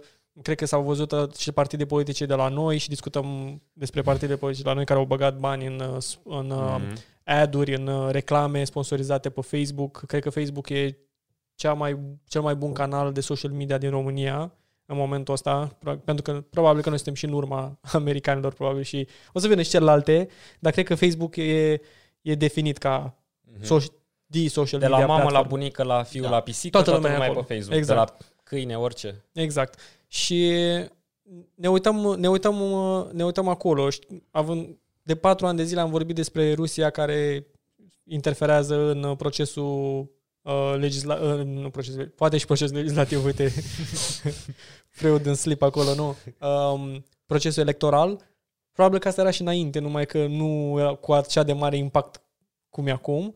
Și în patru ani s-a schimbat ceva de atunci până acum. Uh, vedem, suntem mai, sunt, mai, suntem mai conștienți în momentul ăsta că există interferențe de genul ăsta, uh, oamenii sunt mai atenți când votează sau să avem așa o idee mai bună față de acum uh, patru ani când au fost ultimele alegeri parlamentare? Nu cred că s-a schimbat nimic uh, radical uh, în acești patru ani de zile. Aș zice că poate sunt totuși niște semne de schimbare, uh, dar mergând la ideea de social media, uh, pe lângă faptul că social media nu este reglementată la modul general, ea nu prea este reglementată nici de legislație electorală. Aproape orice țară, în momentul în care face niște legi pentru alegeri, uh-huh. se uită și la ceea ce înseamnă media și accesul la uh-huh. media. Țările, în funcție, mă rog, de opțiunile fiecarei țări, ai, uh, încerci să reglementezi, să oferi cumva un acces egal la media tuturor uh, candidaților, tuturor uh, actorilor electorali. Uh, dar nu, nu există legislație specifică pentru social media, este mult mai dificil de reglementat și de controlat social media. Uh, și mult mai dificil de identificat cine anume transmite o anumită informație. Facebook uh, are niște demersuri în acest sens, cumva sunt conștienți de, de impactul pe care îl pot avea asupra alegerilor, uh, caută să ofere o mai mare transparență dar până la urmă contează și ce, ce legislație folosește fiecare, fiecare stat în parte. Acum, ce se întâmplă mergând pe ideea interferenței uh, Rusiei sau, mă rog, unor actori exact. externi care au un anume interes acolo, ceea ce face social media este că le oferă o modalitate relativ facilă de a interacționa direct cu electoratul și de a-și uh, Lua masca cumva și... identitatea. Uh-huh. Adică înainte de social media, ce puteai să faci este, nu știu, să ai un ziar în țara respectivă pe care nu puteai să... Sau un post de televiziune. Sau un post de televiziune, dar nu putea să fie așa deșanțat în, uh-huh, în da. favoarea ta pentru că ar fi fost respins de, de public.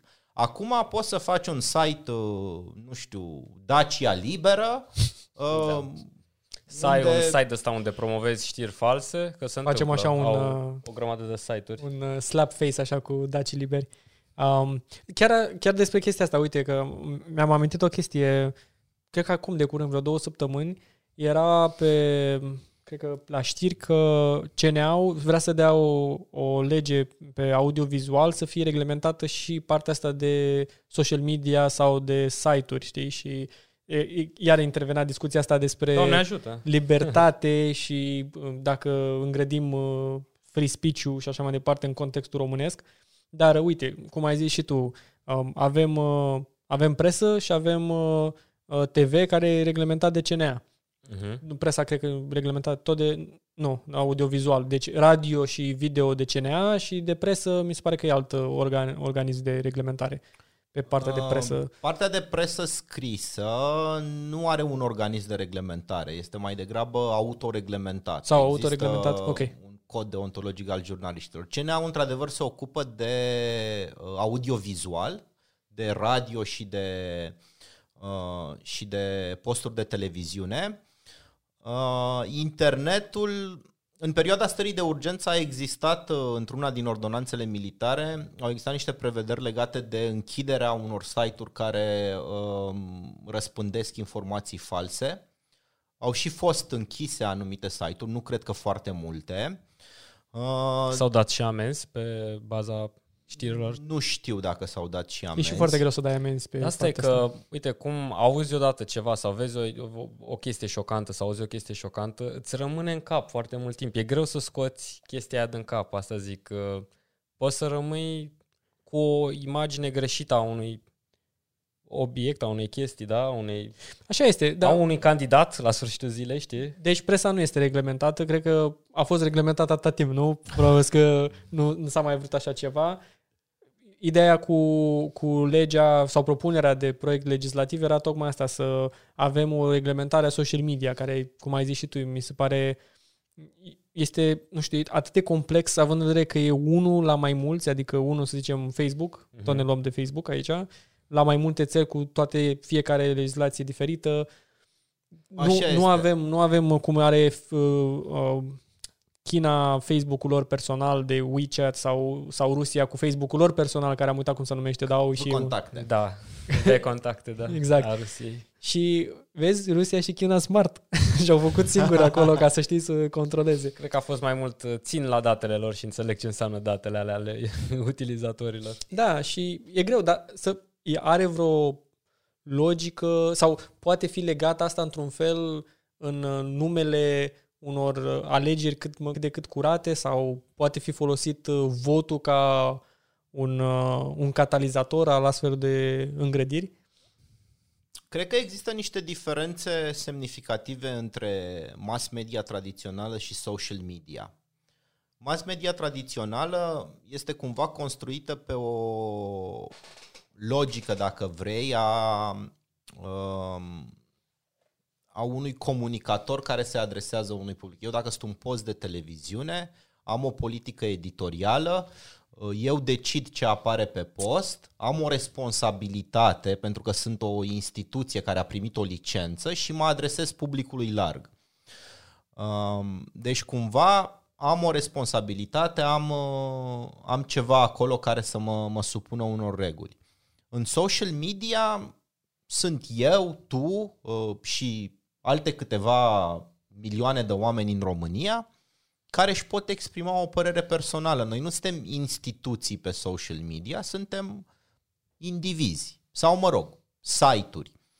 Uh, și atunci e mult mai dificil să, să vii cu același tip de constrângeri, pe de o parte, pe de altă parte, și din punct de vedere tehnic este mult mai dificil să, să controlezi și să reglementezi internetul decât uh, mass media clasică. Nu, nu-ți dă nimeni o licență pentru a opera un site de știri. Nu ai nevoie de așa ceva. Și poate incapabilitatea uh, classical media, așa știi, media clasică, să zicem în general, de a înțelege internetul ca pe, o, pe un canal de comunicare la început. Probabil și cred că internetul, ce am văzut, ce am, ce am văzut uh, personal, dacă te uiți la TV și la televiziuni sau să zicem chiar și radiouri, au intrat destul de târziu online. Mm-hmm. Cred. Au intrat Pentru că au fost și reticenți, erau au fost reticenți, au văzut, exact, au văzut ca o piață concurentă în loc mm-hmm. să fie un alt segment pentru ei să, să, adu- să ajungă la nivelul respectiv, știi? Și atunci, probabil din uh, golul ăla care a fost creat, au răsărit o groază de știri pe surse și alte alte nebunii de site-uri, nu mai știu, vânătorul, aviatorul, uh-huh, uh-huh, și uh-huh, alte uh-huh. pălării de site-uri, nu mai știu. Era chiar și un, era un uh, clasament de cele mai idiote site-uri și în același timp, um, vezi tu, poate că când ești destul de obtuz la nivel și poate deprecated la nivel de înțelegere a noi media, nu o să-ți dai seama să faci diferența. Da. da, nu o să dai seama să faci diferența între Kamikaze și Times New Roman față de un site de fake news care mm. nu este satiră Absolut. sau pamflet. Și aici, again, știi, iar ce vrei? Vrei să dispară astea care sunt fani și sunt făcute special ca să, să, um, să-ți arate un punct de vedere, dar prin satiră și umor, sau e o chestie care, băi, ăștia chiar vorbesc serios sau nu? Și deja de aici publicul, cum ai zis și tu, e mai simplu să te duci pe o teorie a conspirației pentru că um, e, e scurt și cuitezi mm-hmm. gândirea aia, băi, trebuie să mă gândesc de fiecare dată când mă uit la TV, când mă uit pe internet și să procesez. Dar asta e un mod de greu. survival. Omul exact. a avut de tot timp, de, cred că chiar ai spus, exact ai asta, da. atins da. chestia că psihologic suntem, avem uh, chestia asta, avem uh, o cum să numește, o afinitate, da. o predispoziție să îmbrățișăm fake news-ul ăla pentru că cumva ne calmează, ne dă o stare de bine, că măcar am înțeles despre ce e vorba, gata, pot să mă uit, să mă întorc la ce fac eu. Da, avem, la clătitele mele. La clătitele mele. Cred că avem nevoie uh, de, de explicații și de, de semnificație. Vrem să știm de ce se întâmplă lucruri în, uh, în jurul nostru, în lume.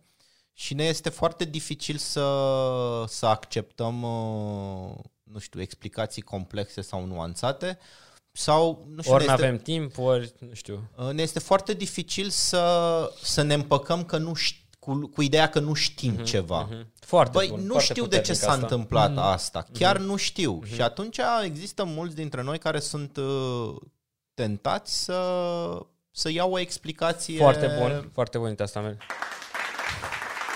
Știi de ce îmi place mult? Noi avem, uh, avem câteva chestii care le reiterăm și una din chestii, eu îi ziceam și lui Ștefan, băi, puterea mea cea mai mare, mai ales la locul de muncă, e că po- pot să zic că nu știu. Știi? Și I'm wearing this, pentru că Aș, dacă zici că nu știi, uh, nu înțeleg, ai măcar șansa atunci să iei o decizie, băi, vreau să înțeleg despre. Dacă tu deja te-ai format, ai luat decizia aia că, bă, asta este, this is what it is, uh, fake news ăla sau orice ar fi, sau ideea aia, dacă tu deja te, ai băgat conceptul sau orice într-un sertăraș, nu mai ai șansa să afli altceva. Așa dacă zici nu știu, poți să iei calea în care să aflu. Vreau să văd ce. aș vrea să-ți dau un exemplu uh, care nu e neapărat vorba despre conspirații și e vorba despre oameni care în general sunt destul de raționali. Și este legat de, de anti-vaxxer și de toată povestea cu vaccinurile. Când a început uh, toată chestia asta, uh, a existat un celebru studiu prin care un doctor spunea că vaccinurile cauzează autism.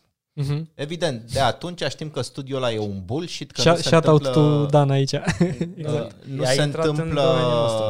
uh, nu, nu funcționează așa lucrurile. Problema este că la momentul respectiv, uh, el a, a fost atât de, a prins atât de bine ideea asta, pentru că toți părinții copiilor cu autism se întrebau de ce. Și nici în momentul de față nu ne este foarte clar de ce unii copii fac autism. Și nimeni nu le putea oferi o explicație acelor oameni. Niciun doctor nu putea să le zică, uite, de asta s-a întâmplat. Existau tot felul de teorii, uh, mai mult sau mai puțin idiote, gen uh, uh, copiii dezvoltă autism pentru că nu primesc suficientă afecțiune în primele luni de viață. Asta pe filieră psihologică. Evident, asta n-a ținut, nu era foarte convingătoare, dar în momentul în care vine un doctor și zice este de la vaccinuri, uite și un studiu, atunci pentru părintele respectiv uh, era o teorie foarte atrăgătoare pentru că putea să zică, băi, nu e vina mea, chiar nu e vina mea. Nu... O scurtătură, până la urmă. o dacă- scurtătură. Le oferea un soi de confort psihic. Uh-huh. Le oferea un vinovat. Ceva spre care să arate cu degetul, să Și- zic că asta e. ăștia nu e, adică nu vorbim de oameni proști sau needucați sau uh, care nu le, le oferea un confort psihic Uh-huh, uh-huh. pe care nu l-a dat nimic altceva. Și uite, în, uh, să, să legăm un pic acum uh, toată, toată chestia asta. Vedem cum a evoluat un pic din tot preambulul ăsta, da? Vedem cum a evoluat uh, di- discuția, discursul, poate discursul electoral care era acum 30 de ani și cum este acum. Acum sunt mult mai multe cazuri în care poți să vezi, uh, sunt mai multe ONG-uri, sunt mai multe cazuri în care uh, oameni care raportează, uh, grupuri, comunități și așa mai departe, dar în același timp tot vedem aceiași oameni, aceiași oameni pe, pe aceleași funcții și te gândești și te gândești de ce și în contrast cu a, vaccinurile sau autismul, Mhm. mm-hmm. aici chiar poți să urmărești firul până la capăt. Adică și de multe ori sunt urmărite firele până la capăt. Și odată cu, mă așteptam cel puțin așa în naivitatea mea, odată cu creșterea conștientizării, awareness-ului ăsta, uh, vom avea din ce în ce mai puțin oameni de genul ăsta în uh, politică, dar cu, cu cât cu cât vedem mai, mai, mai mulți oameni raportând, parcă cu atât îți mai, mai mulți în parlament, știi? Adică mi se pare că nu ne ducem nicăieri. Mi- Mi se pare că parcă cu cât vrem să, f- să alergăm mai tare, cu atât bate vântul mai tare în fața noastră, știi? Și nu înțeleg de ce m, poate incapacitatea mea de a înțelege, poate, de, de ce sunt tot aceiași oameni și de ce avem aceiași figuri familiare de care știm foarte bine, tot, tot aia sunt mereu acolo, știi? Dar poate n-am fost destul de explicit No. în... în uh, Adică, de-a lungul timpului am avut tot timpul, am avut, nu tot timpul, dar de câteva ori am avut ocazia să votăm altceva, să votăm un fel de Ion Rațiu, să zicem, da? Să votăm ceva diferit, dar ce, spre punctul lui Ștefan, mereu am votat o chestie care era conformă cu viziunea noastră, da. familiaritatea și populismul oamenilor era atât de puternic cât nu puteai să votezi ceva ce nu înțelegeai. El n-a mâncat salam cu soia. Da, exact. El n-a mâncat salam cu soia, adevărat. Foarte frumos. Da. Um, bun, răspunsul scurt este îi avem pe ăștia pentru că pe ăștia îi votăm. Acum, de ce îi votăm pe ăștia? Uh, e o discuție un pic mai, uh, mai largă. Uh, dintr-un anume punct de vedere, suntem într-un, uh, într-un soi de cerc vicios. Zicem, de exemplu, că nu votează tinerii. Dacă eu sunt un partid politic și mă gândesc că, băi, ce mesaje, cu pe cine abordez în campanie electorală, mă voi uita pe niște statistici pe care voi vedea că tinerii nu votează. Drept urmare, dacă știu Poți că... să ne dai și niște numere? Dacă, așa, off the dome, niște numere crude ceva? Știm că sunt e destul de triste, foarte dar... dificil. La europarlamentarele de anul trecut s-a văzut un, uh, o prezență la vot mai mare a tinerilor. Uh, dar chiar nu îmi vine în minte, n-aș vrea să dau okay. o cifră care să fie... Vreau doar să cuantificăm că suntem de aceeași părere cu tine, dar cuantificând poate oamenii, cineva care să uită, înțelege mai... Știi, știi că suntem destul de suntem destul de crappy în a mm. da statistici uh, Știi, adică... Mai dacă, puțin Ștefan. Ștefan știe toate statisticile. dacă, vrem, dacă nu știm cifra și vrem să dăm o statistică bazată pe filul nostru, de cele mai multe ori statistica respectivă e greșită. Dar dacă, dacă pui niște oameni să-și dea seama despre fac așa o mică paranteză, că e foarte funny chestia asta. Să destresăm așa un pic, parcă ne ducem prea super serios așa. Nu, mi s-a părut destul ok. Da, era, dacă ai un borcan cu uh, mărgele, știi, și îți spun ție să zici cam câte mărgele crezi că e în borcanul respectiv, fiecare individual greșește în estimare. Ai un, ra, un, un, uh, un range, da, un interval de la 1000 de biluțe la 100 de mii. Știi? Mm-hmm. Depinde cum înțeleg oamenii chestiile astea. Dacă ei fiecare om să spună cam câte bile sunt acolo și faci un average, da? faci o, o medie asupra câtelor bile, este foarte probabil ca media respectivă să fie exact numărul respectiv sau să fie foarte aproape. Da. Deci... Uh, Asta e un trivia? E un mic trivia, dar mi s-a părut wow. interesat. Dacă nu știați, da, I da, have to fact check you on this, pare așa magical. e magic, dar e, e adevărat. Adică, Incredibil.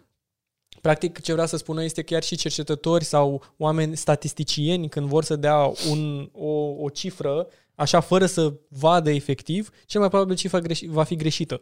Pentru că noi nu suntem, noi nu suntem făcuți să fim ma- mașini de calcul. Uh-huh. Dar puterea colectivă de a da o estimare, de asta sondajele funcționează, tot ce înseamnă în, în spate puterea colectivă dau practic aceste predicții. Așa funcționează și practic sondajele de opinie nice. și tot ce înseamnă, mă rog, mai mult sau mai puțin, îți dai seama, poți să extrapolezi din direcția respectivă. Reîntorcându-ne un pic la, la discuție. Um, evident, ai fost și discutam înainte de, de să intrăm în, în Arca Onera aici, uh, discutam și ne mai povesteai un pic despre experiența ta ca delegat ONU mm. și cum, uh, cum, sunt, cum alte țări uh, își, uh, își organizează alegerile, știi? Și în contextul ăsta de social media, probabil că au fost și niște țări mai defavorizate, că altfel n-ar fi fost acolo să, să observi și să îndrumi oamenii. Cum, cum sunt celelalte țări față de Român, România, știi? Avem, că prea suntem așa, cred că suntem destul de pesimiști, negativi, așa, când vine vorba de alegeri, păi n-am pe cine să votez, mm. mă, pe cine să votez, nu știu, țara e de căcat, niciodată, știi? Și vreau să punem în perspectivă un pic oamenii. Având și mult mai multe perspective tu. Tu acum poți să judeci mult mai obiectiv decât noi, pentru că noi și noi am fi subiectiv, că avem o Nici noi nu știm, limitată, exact, dar n-am super limitată, alții, super da. limitată și noi Practic, nu dăm seama ce înseamnă Noi de avem un singur democratic. guess unde de câte bile sunt în urna aia și exact. probabil e prost, tu totuși ai un eșantion mult mai mare de guess și s-ar putea ca numărul tău să fie mult mai bun. Asta e preambulul meu, Părerea știi? ta contează. De... ce, ce? Nu, da, it's just math. E da. quick math. Exact. Bun, uh, problema participării la vot, prezenței la vot și problema nemulțumirii electoratului cu oferta politică nu este specifică României. Asta se întâmplă în uh, mult mai multe țări, atât democrații mai, uh, mai dezvoltate, mai consolidate, cât și țări care sunt uh, mai la început pe, pe drumul democratico-electoral. Uh, și e unul din punctele comune între multe țări. Uh, există o așteptare ca oferta electorală să corespundă uh, a ceea ce vreau eu. Uh, din păcate lucrurile nu funcționează așa. Până la urmă uh, e ca la restaurant, știi? Te duci la restaurant și nu mănânci ce vrei tu, ce ai tu chef, mănânci ce este pe meniu. Bun asta, da. Sau Alege, mor alege de la restaurant. foame. sau mor de foame. Da. Uh, în România și, mă rog, în multe țări uh, există acest cerc vicios despre care începusem să vorbesc mai devreme. Uh, exemplificam cu tinerii. Tinerii zic, uh, băi, eu n-am pe cine să votez, că niciunul nu mi oferă ceva ce e de interes pentru mine. Și, mă rog, în sine, perspectiva e validă, e o perspectivă care n-ai... Asta e, așa simte omul. De partea cealaltă, partidele politice se uit la cine votează, văd că tinerii nu votează și atunci n-au niciun motiv pentru care să investească timp și resurse în uh, crearea și diseminarea unor mesaje pentru tineri. Că ea nu votează. Ei știu că votează bătrânii, că votează ea, nu știu, 45-65 de ani și așa mai departe, știu că votează ea din mediul rural și atunci se duc acolo unde au o indicație că lumea se va duce la vot. Absolut. Și aici e un cerc vicios care trebuie cumva rupt. Uh, partidele politice nu, nu vânează tinerii pentru că ei nu votează și tinerii nu au ce să voteze pentru că nimeni nu, nu li se adresează. Nu li se prezintă ceva, dar în același timp sunt fac parte din uh, din registrul ăla electoral din 18 milioane de votanți, e o parte suficient de importantă. Dar e nu? un e o segment treime din uh, electoral de risc, oarecum, nu? Că sunt noi, nu au un, uh, să zicem, un istoric de a vota o culoare sau avea uh, niște idei atât de... sunt impredictibili. exact, nu? exact, sunt imprevizibili. Asta e Sunt într-adevăr un factor de risc imprevizibili. Au, uh, tinerii tind să fie și mai... Uh, mai poate radical nu e cuvântul cel mai bun, dar Volatil e să în, și schimbe uh, în părerea. zona... Au niște așteptări mult mai uh, stricte. De la, sunt mult mai greu de mulțumit, de satisfăcut de, de un politician. Uh, și există, așteaptă așa un soi de, de nu știu, prinț călare pe cal alb. Vor un uh, Lider. politician impecabil și Am fără înțeles. niciun fel de pată. Sunt mult mai Se duc în idealizarea unui Sunt mult mai personaj idealiști. Față, da. și din punctul ăsta de vedere pot părea să zic așa un pic sclifosiți. Toți le put. Toți au ceva. A, domne, a, știi Nici ăla cum nu e? e bun, nici ăla nu e bun. Nici exact. ăla nu e bun. Băi, ăsta este un candidat foarte bun, dar uite că are colțul de la CV îndoit. Auzi și vezi numai rahat. Știi? Uh, da. Da, uh, asta vine pe de-o parte din felul tinerilor de a fi, că așa eram toți când eram tineri, eram idealiști și vroiam Absolut. perfecțiune și idealuri. Și vine și de la faptul că au crescut uh, într-o societate în care au văzut aceleași figuri uh, în viața politică, de marea lor majoritate figuri uh, contestabile și uh, de multe ori dubioase. Au auzit poate de la părinților că nu se poate schimba nimic, că mereu e la fel sau mulți părinți au și influențat probabil Cu viziunea lor siguranță, politică. cu siguranță și ce, ce le-au spus părinții sau ce au văzut uh, acasă în, la capitolul discuții politice a avut o influență. Uh, ceea ce încerc să le spun uh, oamenilor, chiar am un, uh, un prieten apropiat uh, căruia totul îi pute, e de aceeași vârstă cu mine, dar orice se întâmplă există un interes. Uh, și mă rog, am încercat inițial cumva să-i combat această idee, care, mă rog, a zice că e un pic absurdă, dar cumva ceea ce am uh, constatat că e poate mai eficient din punct de vedere al discuției este în felul următor. Uh, Dacă vrei să se schimbe ceva în România, primul lucru pe care trebuie să-l faci este să crezi că e posibil că schimbarea este posibilă.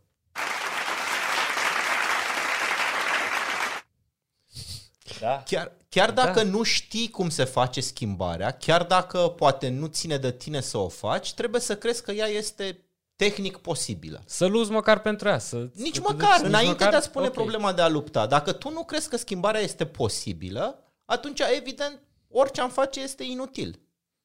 Absolut, sunt total de acord. Așa este. Sunt total de acord. Eu mi-ai dat screensaver acum, Noi, dar... nu, da, noi, noi ziceam Dar- tot timpul asta, avem, câte, cum ți-am mai zis, reiterăm până câteva chestii, pentru că sunt de bun simț și mi se pare că noi nu le avem uh, în software-ul nostru ca nație. De exemplu, uh, dacă avem noi o vorbă, uh, dacă tu vrei ca, sau, ca un sistem să se schimbe, acordă-i mai multă încredere, investește mai mult și cum mai bândă cu credința în sistemul respectiv, da? Că altfel nici nu poți să faci primul pas să-l ajuți. Dacă tu nu te duci să investești, cum ai zis și tu, să, să critici constructiv, să vii să, să atragi atenția unde e cazul, să, să-ți arăți că- că-ți pasă. Dacă vrei ca sistemului să-i pese de tine, arată-i tu întâi că it's not what you can, I can do for the country, the country can do for you, Și- what you can do. Exact. Și mă gândeam acum, îmi venea, îmi venea o întrebare acum, comparând un pic și revenind un pic la întrebarea aia față alte țări și ai, ai zis că nu suntem atât de diferiți la nivel de proces. Um, avem cam aceleași probleme, în principiu, fiecare are cam aceleași probleme, dar mă gândeam din, din perspectiva unei țări care, să zi- să zicem, au trecut prin o schimbare de regim, în care de la un regim autocratic s-au dus către un regim democratic fie că au vrut, fie că nu au vrut. Acum asta ră- rămâne de, rămâne de dezbătut în altă dată. Dar uh, care, care sunt primii pași care, uh, de exemplu, ONU sau UE sau un, un conglomerat de state vor să ajute o țară să ajungă să, să-și exercite un, un, uh, un proces democratic cum este votul? Care sunt primii pași pe care îi, uh, practic, îi învățați pe oficialii respectiv să facă o comisie electorale, cum să-și că, care sunt nu neapărat primii pași, care sunt prim- principiile pe care vreți să le inoculați la început. Bănuiesc că sunt așa un fel de the handbook of uh, Există, democratic stuff. există o serie de, de standarde internaționale, de bune practici. Uh, ele nu sunt neapărat foarte prescriptive, adică nu sunt la nivel de rețetă. Uh-huh. Uh, dar uh, au câteva direcții principale. Întâi și întâi uh, îți pui problema dreptului la vot și a egalității votului. Uh, cine are dreptul să voteze? Și aici asta înseamnă că, ok, tu ca stat ai uh, o oarecare marjă. De exemplu, poți să stabilești vârsta la care oamenii au dreptul să voteze. Poți să pui 16 ani, poți să pui 18 ani, poți să pui 21 de ani dacă vrei Uh-huh.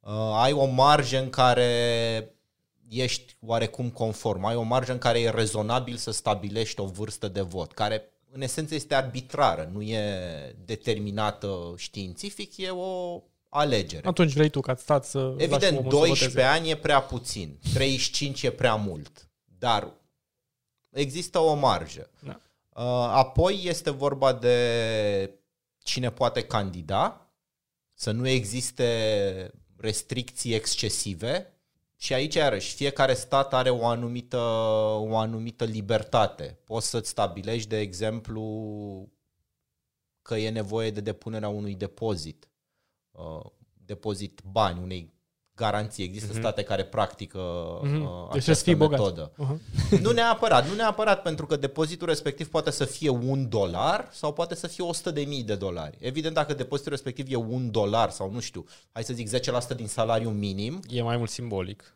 nu este o piedică în uh, o restrângere nerezonabilă a dreptului. Mhm. Dacă depozitul respectiv este 100 de mii de dolari, atunci, într-adevăr, poți să vorbești despre o restrângere nerezonabilă. Sau 100 de mii de semnături. Sau 100 de mii de semnături și numărul de semnături este iarăși un, uh, un astfel de prag. Pentru că aici există până la urmă îți dorești niște alegeri cât mai uh, diverse și cât mai reprezentative. În același timp însă vrei să eviți uh, oarecare cacofonie.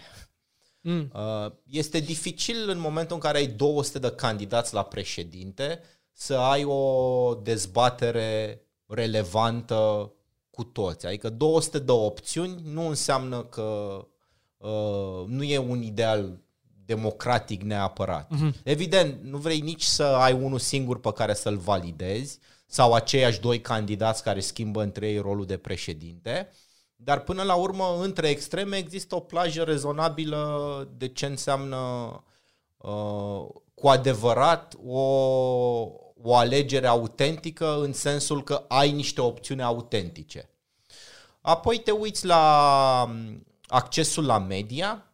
Uh, de multe ori există, cum am avut și noi, anumiți politicieni care au propriile trusturi media uh-huh. Și atunci evident se promovează mai mult sau mai puțin uh, legal sau moral prin, uh, prin acele trusturi media. Te uiți la ziua votului, deși ziua votului în sine nu mai este, nu mai este o chestiune chiar atât de problematic, adică poveștile din anii 90 cu uh, se fură voturi cu urna și uh, se bagă buletine de vot ștampilate de acasă nu mai sunt la ordinea de zilei. Uh, sunt niște metode așa destul de, de brutale de fraudare a alegerilor. S-au mai mhm. rafinat și, și cei care fraudează alegerile. Și te uiți apoi ulterior și la mecanismul de, de dispute electorale. Ce se întâmplă în momentul în care apar contestații, uh-huh. cum sunt tratate și așa mai departe. Te uiți evident uh, la transparența întregului proces, atât pentru candidați, pentru actorii politici, cât și pentru alegători. Pentru că până la urmă procesul trebuie să fie transparent și, și față mm. de alegători. Și evaluezi toate chestiile astea ca observator, de exemplu, te raportezi pe de o parte la standarde, pe de altă parte te raportezi și la legislația statului respectiv. Pentru că um, tu trebuie să judeci alegerea respectivă nu după cum ai vrea tu să fie o alegere, ci despre cum și-a asumat statul respectiv propriul cadru electoral. Uh-huh. Există o Trebuie serie să de... cunoști regulile jocului, practic. Exact, care pentru intri. că există anumite tratate internaționale care pot avea prevederi referitoare la alegeri pe care statul respectiv poate nu le-a ratificat. Și atunci, okay. nu, practic asta înseamnă că statul respectiv nu și-a asumat o anume, o anume obligație. Uh-huh. Uh, și nu poți, să, nu poți să-l tragi de urechi că nu a îndeplinit-o pentru că el nu și-a asumat-o. Și dacă încalci chestia asta, dacă nu apare o bulină roșie la un moment dat, dacă câteva din chestia asta, un bulk, de exemplu, și ca cineva să intervină, să zică alegerea asta nu a fost conformă cu niște standarde, cum ai zis tu? Uh, poți să zici, poți să zici chestia asta, dar trebuie tot timpul să fii foarte clar la ce te referi. Adică poți să zici, uh, ca observator te uiți, prima chestie pe care o faci este să analizezi cadrul electoral. Există țări în care Uniunea Europeană, de exemplu, zice eu nu vin să observ alegeri aici, evident îți trebuie o invitație de la statul respectiv. Uh-huh. Dar dacă tu te uiți la cadrul electoral și constați că felul în care sunt scrise legile ce țin de alegeri nu îndeplinesc niște standarde minime și nu creează un context uh, în care se pot desfășura alegeri uh, credibile, că până la urmă ăsta e, e cuvântul cheie și ăsta e rezultatul care ne interesează, zici, nu are sens să vin să observ alegeri aici. Nu aveți uh, nu ați creat un cadru electoral care să permită alegeri credibile. Eu vin să observ un proces care nu are sens din punctul da. meu de vedere. Mm-hmm. Mm. Și care sunt cele mai interesante extreme pe care le-ai, uh, le-ai văzut așa din direcțiile astea, știi, care v-ați dus acolo probabil, um, cum ai zis și la, la o invitație, dar ați văzut ceva așa, știi, extrem în, uh, în interpretarea uh, legilor și cadrului acest uh, legislativ așa și elect- legislativul electoral. Nu pot să zic că am fost cu adevărat într-o țară care să, să fie să nu aibă un cadru electoral cât de cât decent, pentru că nu ar fi fost o misiune acolo ca să, mm-hmm. ca să mă duc. Dă-ne și o serie de țări, că oamenii care se da. uită nu, nu știu... Uh, din experiența mea, uh, Afganistan este o țară interesantă din multe puncte de vedere, inclusiv electoral. Uh, acolo nu am fost ca observator, am fost ca uh, partea unei echipe ONU UNDP, care oferea asistență tehnică Comisiei Electorale Centrale și în 2014 s-a desfășurat un audit al votului. Uh, Afganistan, de exemplu, nu are o listă electorală pentru că, în esență, nu are un, uh, un registru civil, o evidență a populației. Și atunci... Deci, practic, nu știau câți oameni votează sau cine ar vota la legii respective. Au făcut așa niște Existau estimări. niște cărți de alegător uh, și să fac o mică paranteză aici. Există, există foarte multe țări, mai ales în Africa, care nu au un registru civil uh, reliable. Și atunci acele țări practică un sistem de înregistrare pentru vot. Practic cu câteva, cu șase luni, un an de zile înainte de alegeri, există o campanie de înregistrare pentru vot, în care oamenii se duc, uh, li se iau, uh, sunt destul de, mul- se folosesc destul de multe uh, datele biometrice. Li se ia poza, li se ia amprenta și li se eliberează o, o carte de, de alegător. Și de multe ori în țările astea, registrul electoral, lista de alegători, este cea mai uh, reliable formă de evidență a populației. Ce interesant. Recensământul e sunt alegerile. Un soi, un soi, da. România, de exemplu, și multe țări europene și state care au o evidență a populației uh, bine pusă la punct, nu au nevoie de acest proces de înregistrare. În România lista, există un registru electoral, dar acel registru electoral este generat automat pe baza datelor de evidență a populației. Practic ești înscris automat în registru electoral și dobândești uh, dreptul de vot. Alte țări nu au chestia asta și trebuie să te înregistrezi. Unu, fie pentru că nu există niciun fel de evidență a populației și nu țara pur și simplu nu știe uh, chestia asta sau mai sunt țări uh, cum sunt Statele Unite sau Marea Britanie care evident nu poți să zici că acolo nu știe statul cine sunt cetățenii, însă nu există o obligație de a-ți declara domiciliul în uh-huh. felul în care o avem în, în, în România.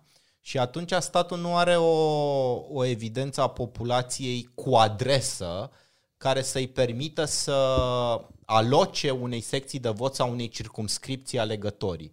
Și atunci este necesar acest proces de înregistrare ca tu să zici, ok, eu sunt uh, Gigel și locuiesc acolo și aș vrea să mă înregistrez să votez în districtul ăsta, că asta e delimitarea districtului. Asta este, un, asta este o paranteză destul de bună, pentru că, uite, una din problemele mari care au fost în 2016 la alegerile parlamentare erau că cei care, toată lumea știe că în București nu sunt 2 milioane de oameni, sunt vreo 4, din care vreo două sunt, n-au domiciliu în București. Da? Și ca să votezi în uh, weekendul alegerilor, trebuia unii oameni poate să teau în Iași sau în Baia Mare și trebuia să zboare până acolo sau să ducă cu trenul să poată să voteze pentru alegerile parlamentare. Alegerile parlamentare care, parlamentari respectivi, în contrast cu ce cred oamenii, și din ce poate știu eu, corectează-mă dacă greșesc aici, dar parlamentare din moment ce ajung în Parlament, ei nu sunt, nu sunt uh, uh, reprezentanții de facto a acelui județ. Sunt reprezentanții României. Da, așa este. Parlamentarul român, chiar dacă este ales de un județ, de o circumscripție, el este în slujba poporului. Este în slujba poporului și, de exemplu, dacă eu, uh, dacă eu trebuie să votez la alegerile parlamentare, trebuie să iau frumos mașinuța și să mă duc în Brăila. Asta pentru că tu ai mașină, dar Da. da. poate cineva nu poate și poate stă în Baia Mare. Irelevant, poți să ai uh, job acolo, Adică câteodată e pentru unii e foarte duminică, greu. câteodată e duminică, uh, să alegerile, luni vrei să te duci la, la serviciu, alegi între astea două. La alegerile prezidențiale nu a mai fost problema aceasta și s-a și văzut chestia asta pentru că toată lumea a putut să voteze pe listele suplimentare. La alegerile europene, la fel. Da. Când dăm de alegerile parlamentare, dăm de această... Și uh, alegerile locale. Și alegerile, uh-huh. alegerile locale, da. Dar când, mai ales alegerile parlamentare, că la alegerile locale până mă te gândești. Cu toate că există și un raționament acolo că ar trebui să poți să-ți exerciți votul oriunde pe teritoriul țării, chiar și în afara țării, da, în ambasade. Dar, până la urmă, alegerile parlamentare, că aici e cazul, aici e durerea, da? Ce am putea să facem? Cum am putea să... De ce, de ce alegem să mergem în continuare cu legislația asta, știi? Și cum am putea să depășim situația asta? Avem, ne îndreptăm în momentul de față către alegerile parlamentare cu aceeași legislație. Nu s-a schimbat legislația, ce putem să facem în momentul ăsta. Oamenii că- sunt studenți probabil sau sunt oameni care abia au început Mm. locul de muncă și nu au de facto în București Uneori nu au uh, weekendul ăla rezidența. să poată să plece. Nu, nu Exact. exact. își permit, nu pot, nu au Mie, timp. Sincer, nu mi se pare că este neapărat o problemă de logică a sistemului. Logica în sine este, este sănătoasă. Mergem pe ideea că alegi un parlamentar care trebuie să fie reprezentativ pentru o porțiune a țării, pentru o circumscripție. Și atunci, pentru acel parlamentar, votează oamenii care locuiesc acolo și au, nu știu, un atașament cu circumscripția respectivă, Mhm. whatever. Ceea ce mi se pare că avem uh, mai degrabă, și asta devine evident în cazul diasporei, este o problemă de evidența populației. Până la urmă, dacă tu ai venit la București, te-ai mutat în București, sau mă rog, în Cluj, în Iași. uh, Exact. Mhm. Era doar un exemplu București că e Uh, Aici. ar trebui să-ți faci un buletin care să reflecte adresa ta, un buletin mm-hmm. sau o viză de flotant. Și oamenii nu fac chestia asta uh, din vari motive, uneori de comoditate, alteori pentru că există niște piedici uh, administrative. Dacă Mm. tu vrei să-ți faci buletin de București, trebuie să ori să vină cineva să declare că te ia în spațiu, ori să ai un contract de închiriere, ori să ai o proprietate. Uh, Dacă ai, nu știu, vrei să rămâi cumva legat, atașat de, de orașul tău de reședință sau mai ai pe acolo de interacționat cu administrația locală, în momentul în care ai buletin de București, ți se, Mhm, ți se mhm. complică foarte mult viața și cel mai bine se vede chestia asta în diaspora, pentru că avem veșnic această discuție despre votul din diaspora. Realitatea este că sistemul de evidență al populației uh, pe care îl are România se oprește la graniță. Pentru statul român, cetățeanul român nerezident uh, este o făptură cu care nu știe ce să facă. Există, teoretic, există uh, un, uh, se cheamă uh, pașaport CRDS, pașaport pentru cetățeni români cu domiciliu în străinătate. ok. Tu dacă ești un român care locuiești în Franța de 10 ani de zile, ai poate și cetățenie franceză, deși e irrelevant, locuiești acolo, ai o carte de identitate franceză, whatever, nu mai ai uh, niciun domiciliu, nimic în Muncești, țară. plătești taxele acolo. Muncești, e plătești stabilit taxele Poate acolo. buletinul tău a expirat sau... Buletinul a expirat, tu ești în continuare cetățean român, da? Și ai dreptul să votezi în alegerile prezidențiale și în alegerile parlamentare. Mhm. În alegerile parlamentare pentru diaspora, evident. Uh, și atunci statul zice, ok, ție nu-ți emit o carte de identitate, că nu ești rezident al României. Mhm. Până la urmă, cartea de identitate nu-ți dovedește cetățenia, îți dovedește rezidența. Și îți emit acest uh, pașaport special pentru cetățeni români cu domiciliu în străinătate. Numai că acel pașaport a devenit, uh, este quasi inutil după ce ai trecut granița. Ai, poți să vii acasă cu pașaportul ăla, Mhm.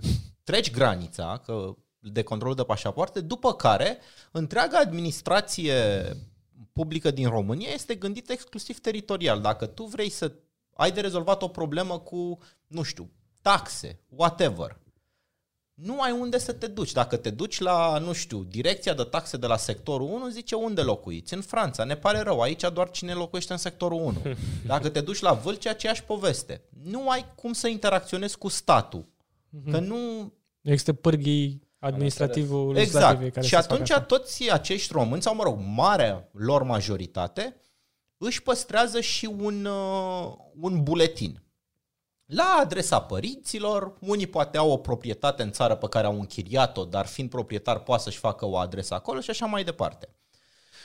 Chestia asta odată face foarte dificil să ai o listă electorală pentru diaspora care să reflecte cât de cât realitatea uh, și îți complică existența uh, atunci când vrei să faci alegeri și are un impact foarte mare atunci când vorbim de alegerile locale.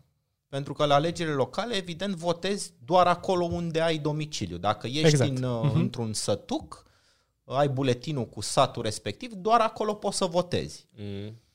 Și atunci te întrebi în ce măsură, ok, înțeleg de ce cetățeanul la român care locuiește în Franța de 10 ani de zile are dreptul să aleagă președintele, ok, înțeleg de ce are dreptul să aleagă niște parlamentari ai diasporei, dar de ce are dreptul să voteze pentru un primar dintr-o localitate în care nu a locuit în ultimii 10 ani de zile și probabil nu are de gând să locuiască în ultimii 4? Bine, Dinu. Păi uite, am, uh, cred că am, am avut uh, o discuție destul de interesantă. Foarte plăcută, și... destul de insightful. Adică noi tot ne dăm cu părerea să vorbim despre voturi în shit, dar la finalul zilei un practicant care să aibă un insight atât de mare, nu speram să cunosc prea curând. Și da, cu adevărat o plăcere. Uh, ne Asemenea. bucurăm că Uh, accepti invitația. Și poate cu o altă invitație un pic mai, mai, mai târziu, când poate, poate o să avem alegere. Ar, cred că ar fi fost uh, o altă un alt episod ar fi nice să intri adânc în pove- ai, ai probabil povești pentru zile. Trebuie să ne spui despre Tunisia, Dinu. Despre Tunisia, toate zonele în care ai da, fost par incredibile, cred că ai o grămadă de povești amuzante, interesante, insightful, în care n-am intrat deloc. Da. Deci, da. Nou, ai ținut-o pentru tine experiența asta, deci Practic singur ți-ai făcut un uh, rost de un nou invite la următorul sezon. Da. N-a Până... fost intenționat, dar mă bucur că ăsta este rezultatul. Da. Suntem, sunt practic mai curios acum. Stârnești curiozitatea, poate ai stârnit curiozitatea și ascultătorul Arca. Da, dă un Cam like, atât. dă un subscribe. Um, Mersi încă o dată, Dinu. Salutare, pa, pa! Salutare! Salut.